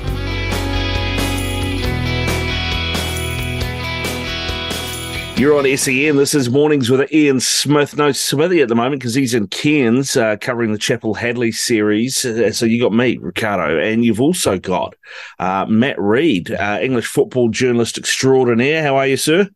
I'm okay. I'm not bad. I've been I've been offending Manchester City fans today by uh, by telling them Aguero wasn't quite as good as everyone remembers. So uh, I'm keeping off Twitter for the next hour just while they moan at each other and moan at me. Yeah, fair enough. Uh, not as not not as good maybe compared to Erling Haaland. I think that'd be fair. Yeah, I've made that point. I've made, I just made, I just made the, point is too great. Visit me on Twitter. Go and have a look at it. But uh, yeah, they're, all they're all going crazy at the moment. Yeah, you can find you on Twitter at Matt Reed sixty six. That's the place, absolutely. the controversy, yeah, and, and downright logic. Yeah, and, and obviously 66 is because the greatest year in English football, um, the year Eric Cantona was born. I mean, both of these points are key. Absolutely. Quality, mate. Hey, we're going to talk uh, Champions League because Champions League gets underway tomorrow morning, New Zealand time. And uh, we've got two l- rounds of group matches because, of course, uh, with the World Cup being early, they're, they're ramming everything in. Uh, so let's start mm. talking about that. Uh, the early kickoffs tomorrow, New Zealand time, which are at quarter to five in the morning, are, are Dinamo Zagreb, uh, Zagreb Chelsea in Group E and Dortmund versus Copenhagen in Group G. Let's start with the Chelsea match match. What do you know about Dinamo Zagreb, the uh, Croatian champions? I know that of all of the uh, the dominant teams in Europe in their domestic leagues, uh, Dinamo are right up there. It's uh, I think it's twelve years in a row they've won their domestic um, um, trophy for now. They're uh, the league winners for all of that run, um, and they dominate. And their academy is remarkable. That's the main reason for their their domination. the best players in Croatia come through their academy and are then spread around Europe, but they don't hold on to them for long. So um, it's not like it's a, a revelation that, that Dinamo are competing in the Champions League. Um, and it's also not a revelation because Croatia is one of the hotbeds of of raw footballing talent, uh, and they have technical um, players, they have a uh, great understanding of the game, and they have a management structure at their clubs which is well well used to being in the Champions League. So um, they're a, they're, they're not a team who are going to be a pushover, and they never are. No, um, and there's a there's there'll be a lot of new names in this team, uh, possibly some future stars, and they they take on a, a Chelsea side who you would expect to win this, but Chelsea aren't exactly flying at the moment, are they? I mean, they were they lost to Southampton. They were probably very lucky to win against West Ham. They're going to Croatia, never an easy place to go. No, no, no, no, certainly. Um, and and I think as you as you were saying there, Chelsea's form has been sketchy. Um, they have a uh, they have a team with a huge number of options, but a number of a lot of those key options have been added last minute. And uh, I mean, there's a big change with Pierre Emerick Aubameyang, the old Arsenal striker who's been at uh, at Barcelona for the end of last season and rediscovered some form. Um, so there is there is a lot of um, a lot of change. They also have um, new defenders having been brought in. Um, they've smashed their own record for a uh, for a centre back. Um, so, but so you know, big money has been spent, and it, they, they've also today big big news. You can hear my my youngest making some noise in the background. sorry.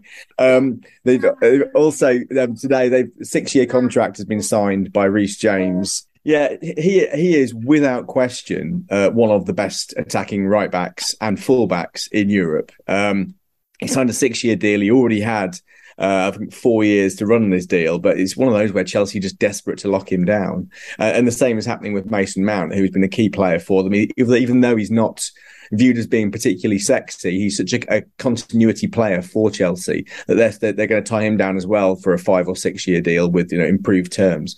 So Chelsea are building at the moment. The new ownership are in place. Abramovich is gone, and Boehly uh, regime is in. Uh, and they, they, they're spending a serious amount of money but it's very late, very very late in the window, and it's it's upset their rhythm and it's upset their preparation for the season. So they still have um, Cesar Azpilicueta and uh, and uh, Thiago Silva as kind of key components at the back, who are both seen slightly better days, although although they are still right up there in the way they're playing. Um, but um, N'Golo Kante not signing a new contract.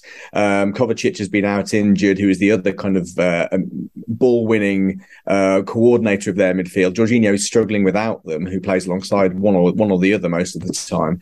Uh, and their wingers haven't functioned. They've been trying to sign Anthony Gordon from we were speaking about this last time from Everton, um, and he's not he's not managed to be swayed, or I think possibly he was swayed, um, but they couldn't convince Everton to part with him. So there, there are a lot of um, parts of the club which aren't quite locking together at the moment, and it just means that the the, the, the this uh, holistic plan that needs to be in place to win football matches it's not perfect. Um, that said, uh, Chelsea are still um, a, a, team who I believe will be finishing the top four this season, despite the huge number of changes. They just need a few weeks, or maybe six weeks, up to that, to settle these new players in. Mm, uh, Dinamo Zagreb are unbeaten domestically. Uh, what chance do you give them of causing an upset? Maybe not getting a win, but maybe pinching a point.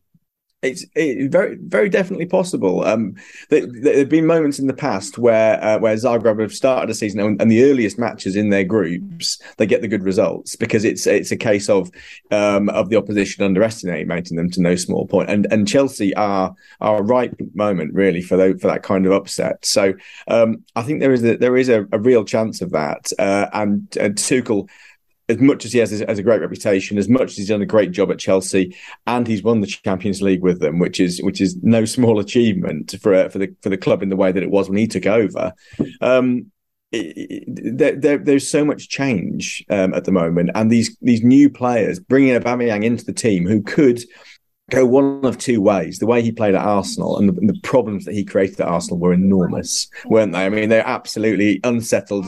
He was an ego in the club, and he was a he was a problem for the authority of the manager. Tuchel has managed him before, and he's got good results out of him at. Uh, uh, good results out of him, but um, it's very different managing these these players when you are when you are the dominant force at PSG or when you are a, a, the club who have this long stru- like held structure at Dortmund. So there is a, a, different dynamic with with the big money and with the big ego at Chelsea. So hopefully, because he's coming back and he and he needs it now, um, Aubameyang more than he did when he was at Arsenal when he was sitting on a big salary. He's now kind of like proving himself back again in in England. It, it, you kind of think he will fit in well, and there are players around him him, the Ziyechs of this world and the Mason Mounts, who will create a lot of chances. So um, he'll be the really interesting one to watch out for, uh, I think, this season. Yeah, I think so. Uh, it's going to be interesting to see the other match in the group as well. RB Salzburg up against AC Milan, who of course uh, just won the Milan derby. Uh, Milan are uh, away in that fixture, but you would expect them to win it. Um, now, I mentioned uh, earlier Group G. Uh, the reason that we're so interested in Group G in this part of the world is not because of Manchester City. it is because of FC Copenhagen. And uh, Marko Stamenic, uh, the uh, the All White, who is uh, uh, at Copenhagen and has just broken into the first team. So he, he, could be the first Kiwi since Danny Hay to play Champions League football. We're looking forward to that, although they're very much battling battling for third, I think, in that group.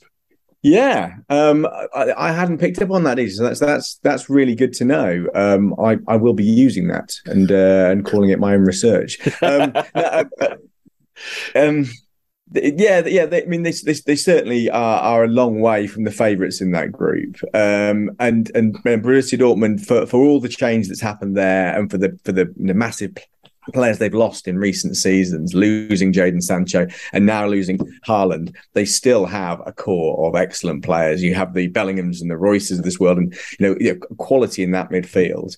Um, and and uh, to be fair to them, they I think they've, they've, they've refocused themselves into being a European team from being a uh, a week to week challenger for Bayern Munich. They see themselves more in a in a guise of being a cup challenger. And once you're out the group stage, that's what the Champions League is. So.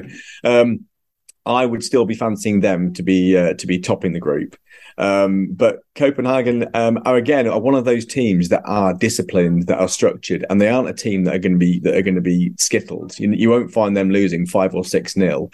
Um, you've got a team there which is organised and disciplined, um, and have have some not to call upon a Viking cliche, but have some warriors uh, in the side. So a solid spine, uh, and yeah, maybe maybe uh, the Kiwi amongst them could be uh, could be stepping up and making some headlines. Um, uh, maybe it maybe it would be the uh, the um, the compensation goal rather than being the winner, but uh, maybe a headline. Maybe a headline indeed. Of course, the other two teams in that group are Sevilla and Manchester City.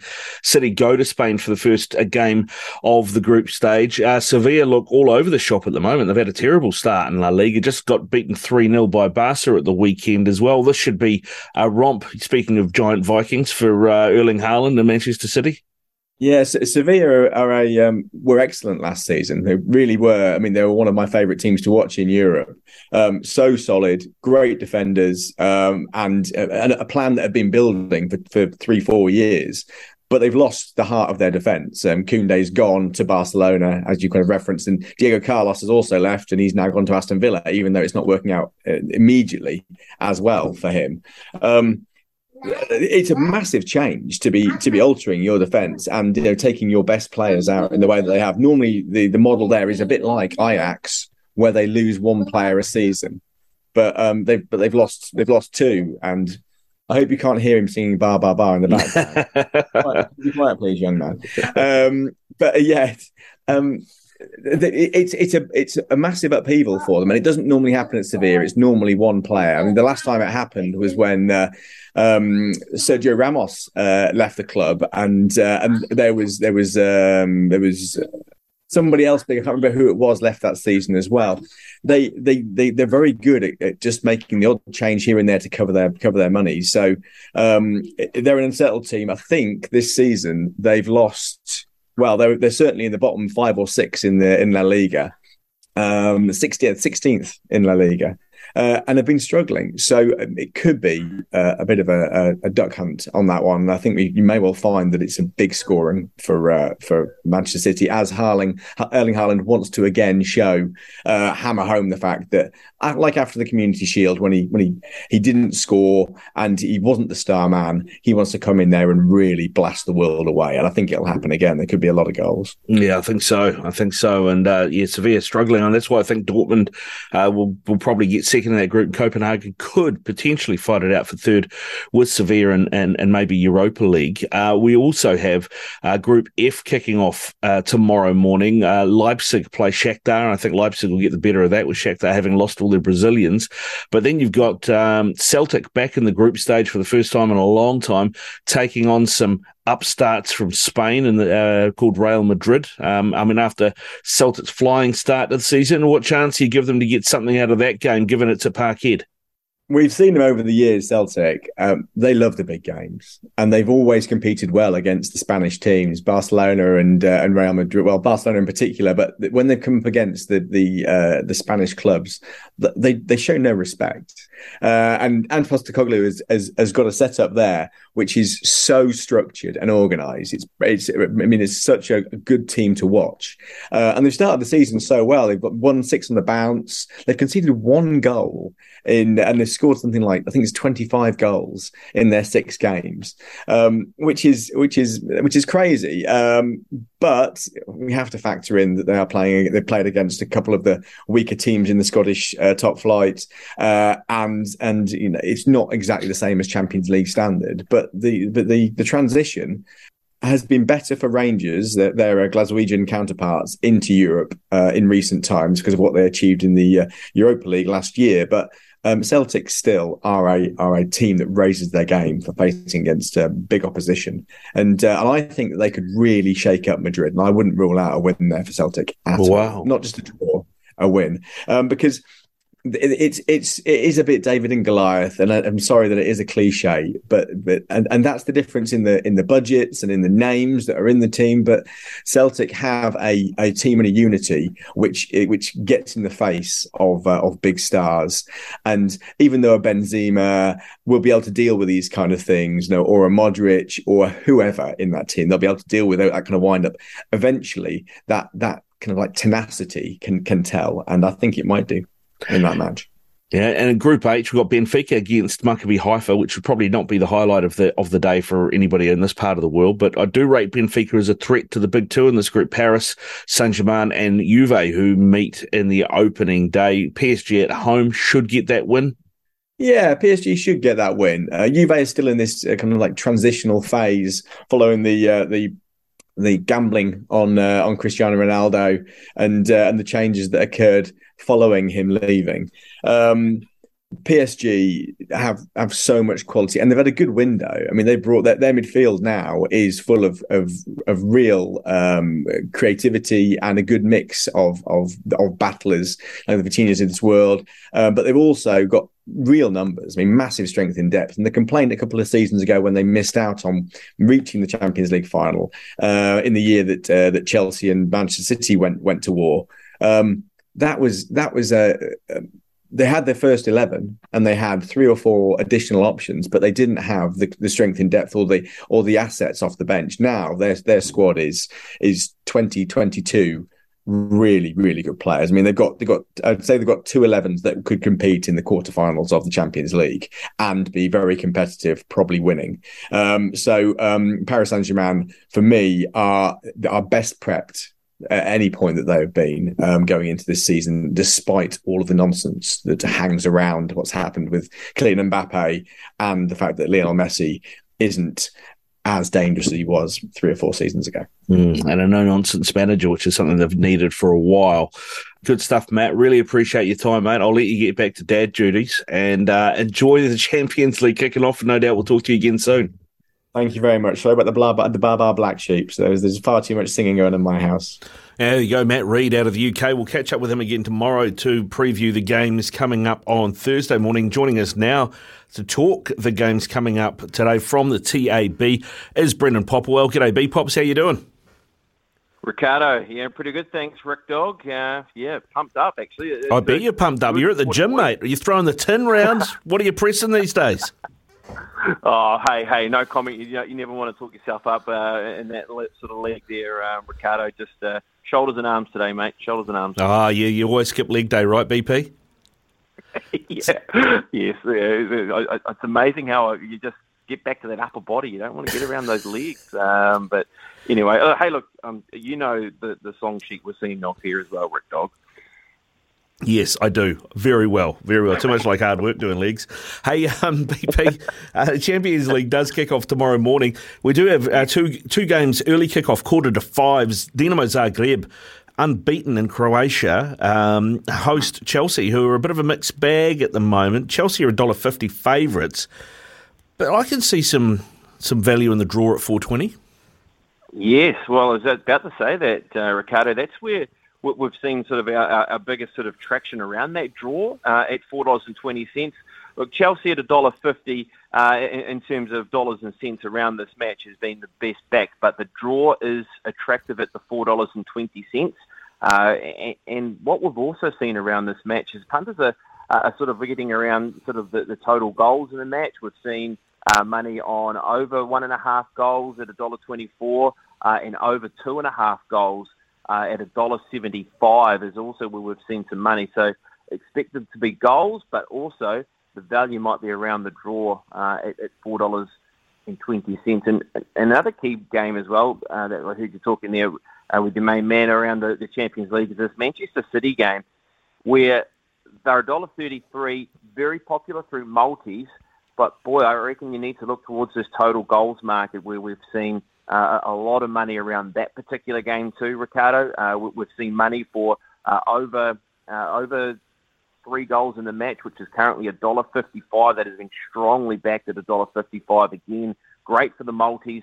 Or if you wanted to go one step further, I believe there could be over four goals in the match at two dollars and forty cents. So punters looking towards all those different options. But yeah, Man City very well played. Yeah, I think uh, over four goals is definitely on. The way that Erling Haaland started the season, and Sevilla are in rebuild mode. They lost their centre back pairing from last season. Um, they're both gone. So defensively, and they just shipped through to Barcelona on on the weekend. So uh, I like that, mate. I like that. I tell you, the other place I think there's a bit of value. PSG are the hottest of hot favourite uh, favourites against Juve. They're paying a dollar thirty. Draw at five fifty. Juve at nines. But Juve are unbeaten in Italy. Defensively, they've been pretty sound. Um, I like the draw at five fifty there, man. I think I think that's really good value. Oh wow, that's interesting you say that because it's all around PSG in this match actually. So you, you might even get yourself uh, a little bit a little bit more if you if you hang around and wait, uh, Ricardo. But the money is is is all around PSG at the one thirty. Um, punters want to get around that, so your draw might be uh, you, there's certainly a bit of meat on that bone there at the five point five. Um, dollar thirty popular too for multi punters. I mean, uh, the, the classic start to, to the Champions League. Punters want to run the the favourites through their multis. They're twenty two, dollar thirties, dollar. Uh, they just want to keep running these teams through the multis, but that might be one where you might have found yourself a bit of value. But PSG so far best backed around seventy five percent of our bets in that marketplace have all been on PSG. Now, Celtic uh, host Real Madrid. They beat their uh, fierce rivals Rangers 4 0 on the weekend, mate. Are they getting any love with you? They are. They are. That, that, that's been one where we have seen a little bit of love for one of the outsiders. Uh, for Celtic at the four dollars and fifty cents. Look, Real are always going to have their supporters, isn't it, aren't they? I mean, they, uh, they're a dollar fifty-seven. The draw is in that in that place in the market where it's four dollars and twenty cents, and those that are liking a little bit of Celtic are thinking, well, hang on a minute, if I'm liking Celtic, maybe I need to have a little saver on the draw at four dollars and twenty cents. So a little bit of flip flop there between those that are backing Celtic and the and the draw in Real Madrid. You sort of get those classics that are five hundred to thousand dollar punts on them. Uh, they're sitting around that dollar fifty seven mark, but that's the game where it could be earmarked as a possible upset. Yeah, and then uh, just before I let you go, mate, a couple of, that I've included in my multi for today. I think RB Leipzig to beat Shakhtar at a dollar twenty is is a lock. Um, you know, given everything that's happening in the Ukraine, they've lost all their Brazilian superstars, uh, Shakhtar. So I, I think they're there for the taking. But also, I thought there's a good value in AC Milan away at uh, Austrian side Salzburg. Um, they've just won the Milan derby. They're top of Serie A, and they're paying a dollar ninety one. I reckon that's that's very good money.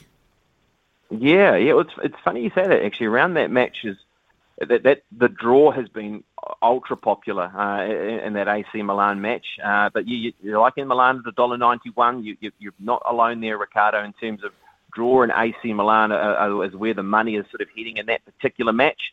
Uh, and the other matches you mentioned, uh, what was the other game you mentioned there? Leipzig Ricardo, and Shakhtar. like? Yes, yes. Oh, yeah. This is one-way traffic actually uh, at, at a dollar and twenty cents. Punters actually think that's value, uh, and and are with you in terms of of the lock uh, of, the Champions League, and we're seeing money again uh, on these total goals. Uh, total goals over three goals in the match at a dollar forty. That's strong, and over four goals in the match, uh, two dollars and three cents. Uh, there's been some good traction around that market too. So Look, plenty of options, as we all know, Ricardo, and uh, you can jump on tab.co.nz and get amongst it because, as you said, kick off tomorrow at a quarter to five. Yeah, looking forward to it, mate. And just before we let you go, BP, number one ODI team in the world is uh, the Black Caps. Uh, they play some bums uh, from Australia who are currently ranked fifth. um, but for some reason in the market, uh, we're outsiders paying two fifty five versus a dollar forty seven. How's that work? That's right. Yeah, played in the middle of nowhere too. Um, so uh, that's just to add a little bit extra more flavour to the match. Well, what I can do is money's been pretty good for Australia. Uh, we've had a, a couple of uh, sizable $500 bets on uh, Australia. We've had just a little drift on the on the Black Caps, but boy, they've come off the back of a loss to Zimbabwe. Uh, surely this is a chance for us to come in and pounce. Uh, so 255, just a slight little ease in the market. I can tell you, best backed in the match in terms of top run scorer has been Devon Conway, Kane Williamson, Finn Allen, Guptill. They've all had money, and we've also had money on the best back power play for any player to be out for a golden duck, uh, currently sitting uh, at a $12 price. But look, if you like the Black Caps, they've had a hot winter, uh, of course, beating some lower grade sides, but then coming off the back of a good West Indies tour. 255 is your price. It might be a nice little one to run through your multis into the Champions League. Yeah, indeed, indeed. Go well, mate. Hey, listen, be pops, be careful. Uh, use your knees, and uh, you try not to do any damage to your to yourself. But uh, yeah, pump pump those guns, mate. Pump those guns. Summer is coming. All right, mate. I've just I've just just jotted that down. Okay, all right, Rick Dog. Okay, all right, all right. Thanks, man. no worries, mate. No worries. Uh, Brendan Popplewell live uh, mid workout here on SENZ. You can watch and bet live on your favourite sports and racing at tab.co.nz. Please gamble responsibly. R18. Ian Smith's had a good match here. Stumped by Smithy. Ian Smith really is top class at his job.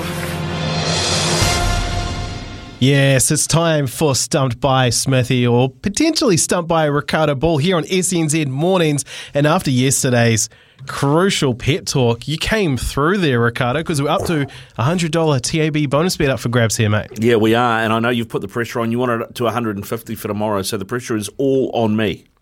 Sure is, mate. It sure is. But also, the pressure might be on uh, our first contestant uh, coming up at the crease. Lammy from Palmerston North. And from my reckoning, mate, looking at your stats, you're 0 2 and stumped.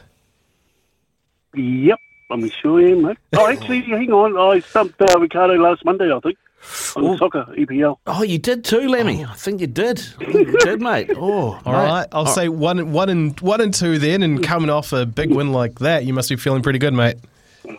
Oh, I don't know, mate. I just haven't been studying up lately. I've just been, been a bit crook, so oh, let's give it a go anyway. You know, I like always uh, visiting Ricardo. He's pretty cool.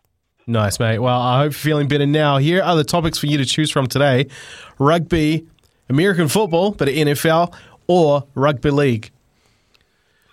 Oh, God. Um, oh, let's go with uh, American football. Oh. Yes, let's go. Just for a laugh, just for a. I don't know much about it, but hey. Hey, I don't know if Ricardo does either, but the season does start on Friday with my boys, the LA Rams, defending Super Bowl oh. champions, taking on the Buffalo Bills. We'll see how you go. See how Ricardo goes. Good luck to you, Lammy. First question ahead of the season start on Friday, which team is favoured to win the Super Bowl according to the TAB? Um, oh, jeez, I wouldn't have a clue actually, but I'll go. Um, oh, Buffalo Bills.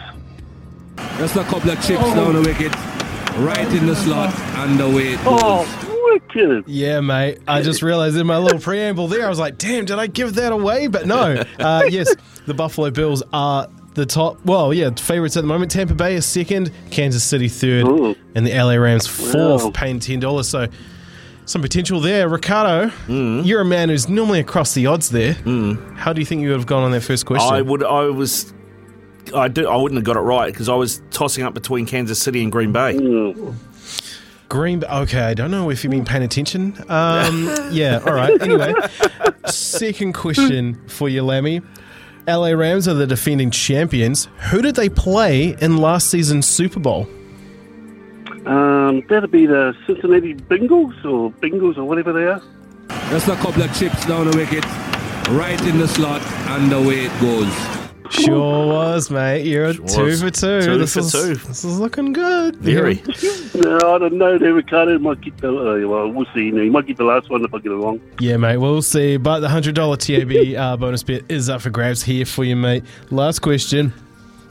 Aaron Rodgers is, is returning for another season with the Green Bay Packers. In what year did he become the number one starting quarterback, following in the shoes of the legendary Brett Favre? Oh.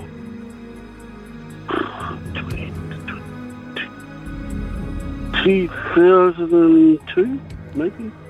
One of the worst things I have Oh, ever seen done on a cricket field.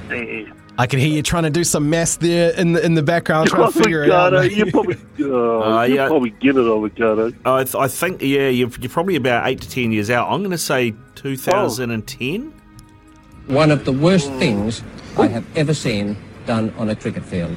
You're two years off, my friend. It was 2008. Oh. Of course, uh, yeah. Um, Aaron Rodgers sort of came into the league in 2005 and then, yeah, sort of took over the reins there in 2008 and stuck around ever since, sticking around for another season. Because Not, not being a cheesehead, I, I wasn't sure, but all I was trying to remember was when Brett Favre appeared in something about Mary and thinking, oh, that must have been close to the end. I love that. hey, let me. What that does mean, mate, is you are still keeping your perfect record there, 100% Oh. taking on Ricardo. So the uh, $100 TAB bonus bet is yours, mate. Oh, thank you very much, and thank you very much for Ricardo last week because I backed um, uh, Manchester United on on Friday and Monday as well. Oh, quality, So, mate. Thanks, Ricardo. No worries, Anyway. Lammy. No worries, mate. I, hey, you, you, you're Lammy. I think next time that you're on with me, I might have to be Bunny because I've become your Bunny, haven't I? You're just absolutely smashing me every time. Oh, I think it's just probably a fluke, uh, Ricardo, really, because you probably know more about sport than me. But thanks anyway, Ricardo. Love playing against you, mate. Yeah, no, good stuff, Lammy. Nice work, mate. Go well and uh, good luck. Enjoy that $100 TAB bonus bet. Oh, cheers. Thank you very much. Thank you very much, guys. I appreciate it. Thank you. Yeah, Logan. He did it. He did it. He, he, I, I thought Lammy. I was like, there's no way he's picking NFL. I thought he'd pick uh, rugby league. To be fair, I was. I, I thought that's where we were going to go. So it caught me a bit by surprise. Yeah, I guess it's just one of those things where people are like, well, what does Ricardo know? And this is a strategy people uh, like to employ, taking on Smithy as well, is maybe don't go for one that he knows a lot about. Maybe does he know less about the third category? We'll wait and see. And sometimes it pays off, sometimes it doesn't. And, you know, Smithy or yourself might surprise you, but Lemmy, he did pretty well there. He did. He did really well. He did really well. So well done to Lammy. Uh, and we'll, it'll be back tomorrow with a fifty dollar bonus bet. Double eight double three is the Tempur bedpost text machine. Double eight double three.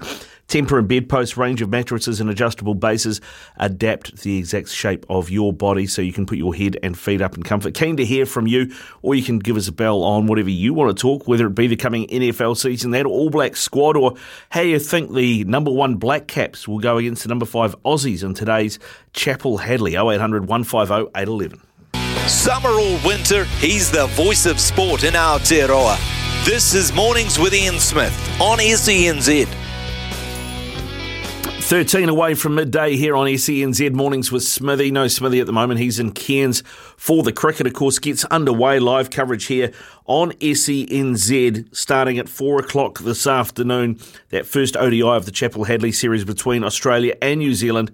Daniel McCarty, Hamish Bennett, Sam Hargreaves, Damien Fleming, and Brian uh, Bryce McGain, I should say, leading the coverage for you. And on that, Aaron Finch, possibly soon to be former Australian uh, captain, uh, was talking ahead of this. He struggled for runs, scored 21 in three matches against Zimbabwe. Pressure's on him. Oh, they're a world class side, regardless of whether you play them in a, a World Cup or, or any bilateral series. Um, they're a fantastic unit. They have been for a long time. They they continue to to be one of the, the benchmarks in world cricket in all three formats of the game. So uh, they're led wonderfully well by Kane, who, who's done that for a long time now. And, and uh, the fact that they're world number one at the moment in, in ODI cricket is um, is testament to that. Afternoon start this time round, a bit different to Townsville. You looking forward to the change? Yeah, 9:40 was a was a very early start. Um, doesn't give the, the conditions a huge amount of time to dry out, so the toss become really important in those Townsville games. I felt like whoever won the toss had a had a great chance of winning the game, um, just with with how it played. I'm, I'm not really sure. None of us have played up here before, but but the wicket looks like it'll be fine. Um, it'll be a challenge against the new ball from from both sides, I'd imagine, with with um, some great new ball bowlers in Hazlewood and Stark, uh, Boult, Southey, uh, them guys. So it's yeah, it'll be a great challenge. Um, hoping for a great series.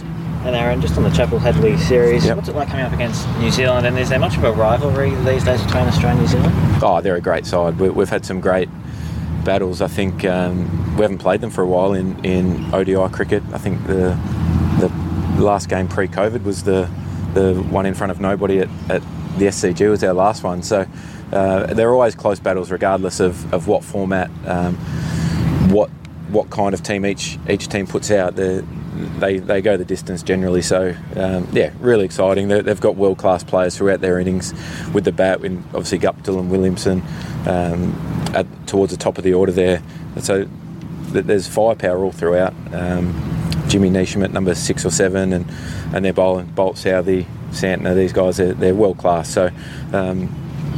I'm hoping for a great tournament. And just after that ODI in front of no one, um, did that mean Australia took the Chappell Hadley Trophy? What I think so. Apparently, that, yeah? apparently we hold it at the moment after a, a, a three-game series knocked down to one. Yeah, there you go. Three game series knocked down to one it was. Uh, that game, as I mentioned, gets underway this afternoon, the first of those. And Aaron Finch, he, uh, as I mentioned, struggling for form. Someone that isn't struggling for form and has made the shortlist for the ICC Men's Player of the Month nominees for August is Mitch Santner. Um, this is what it says. So often known for his bowling prowess in the shorter format, Santner finds himself on the shortlist for the ICC Men's Player of the Month for the first time after solid performances during his side's recent series against the Dutch and the West Indies. A fine 77 not out in the Netherlands saw his side claim victory in the second T20 before he was unleashed on the Windies batters in the ODI and T20 series that followed. He bowled superbly. He finished the month having taken seven wickets at an average of 17 in the T20s, a further four wickets across the ODIs at an average of 21. Could Santner be the difference maker? We'll find out uh, when Mark Stafford comes on. We're going to ask him ahead of his show shortly. But uh, we were also talking, Aaron Finch, uh, obviously, we were talking about another Aussie earlier, Logan, uh, and that was Will Power in the IndyCar, one of the great names in sport. Absolutely, one of the great names in sport. But this this is the way my mind works. Ricardo, is that sometimes things like that happen and we talk about things like this, and my mind immediately goes to, oh, yeah, that happened in The Simpsons, right? When you talk about willpower, there's one better name. We have Max Power. Max Power, he's the man whose name you'd love to touch but you mustn't touch. His name sounds good in your ear, but when you say it, you mustn't fear, cause his name can be said by anyone. Ah, Max Power. How's every little thing? You remembered my name! Well, who could forget the name of a magnetic individual like you? Keep up the good work, Max. Mr. Power? Yes, of course. Mr. Power. And the context around that is that Homer Simpson was watching TV and there was a bumbling idiot character called Homer Simpson. So he wanted to change his name and distance himself from it. So Max Power it is. Potentially, I think this may be next next Tuesday. Let's do a Mount Rushmore greatest uh, names in sport. I like Just it. greatest sounding names. Yeah, I like it. I actually uh, made up with the old man's guy called Shay Power named his son Max. So there is actually a Max Power running around in New Zealand, or at least there was a few years ago. It is eight away from midday. Uh, Staffy in with us next. It's Tyre Power's Big Footy Final Sale. To kick things off, you can get the power to buy three and get one free on selected Toyo passenger car and SUV tyres. Tyre Power's Big Footy Final Sale can't last. Visit tyrepower.com.au now.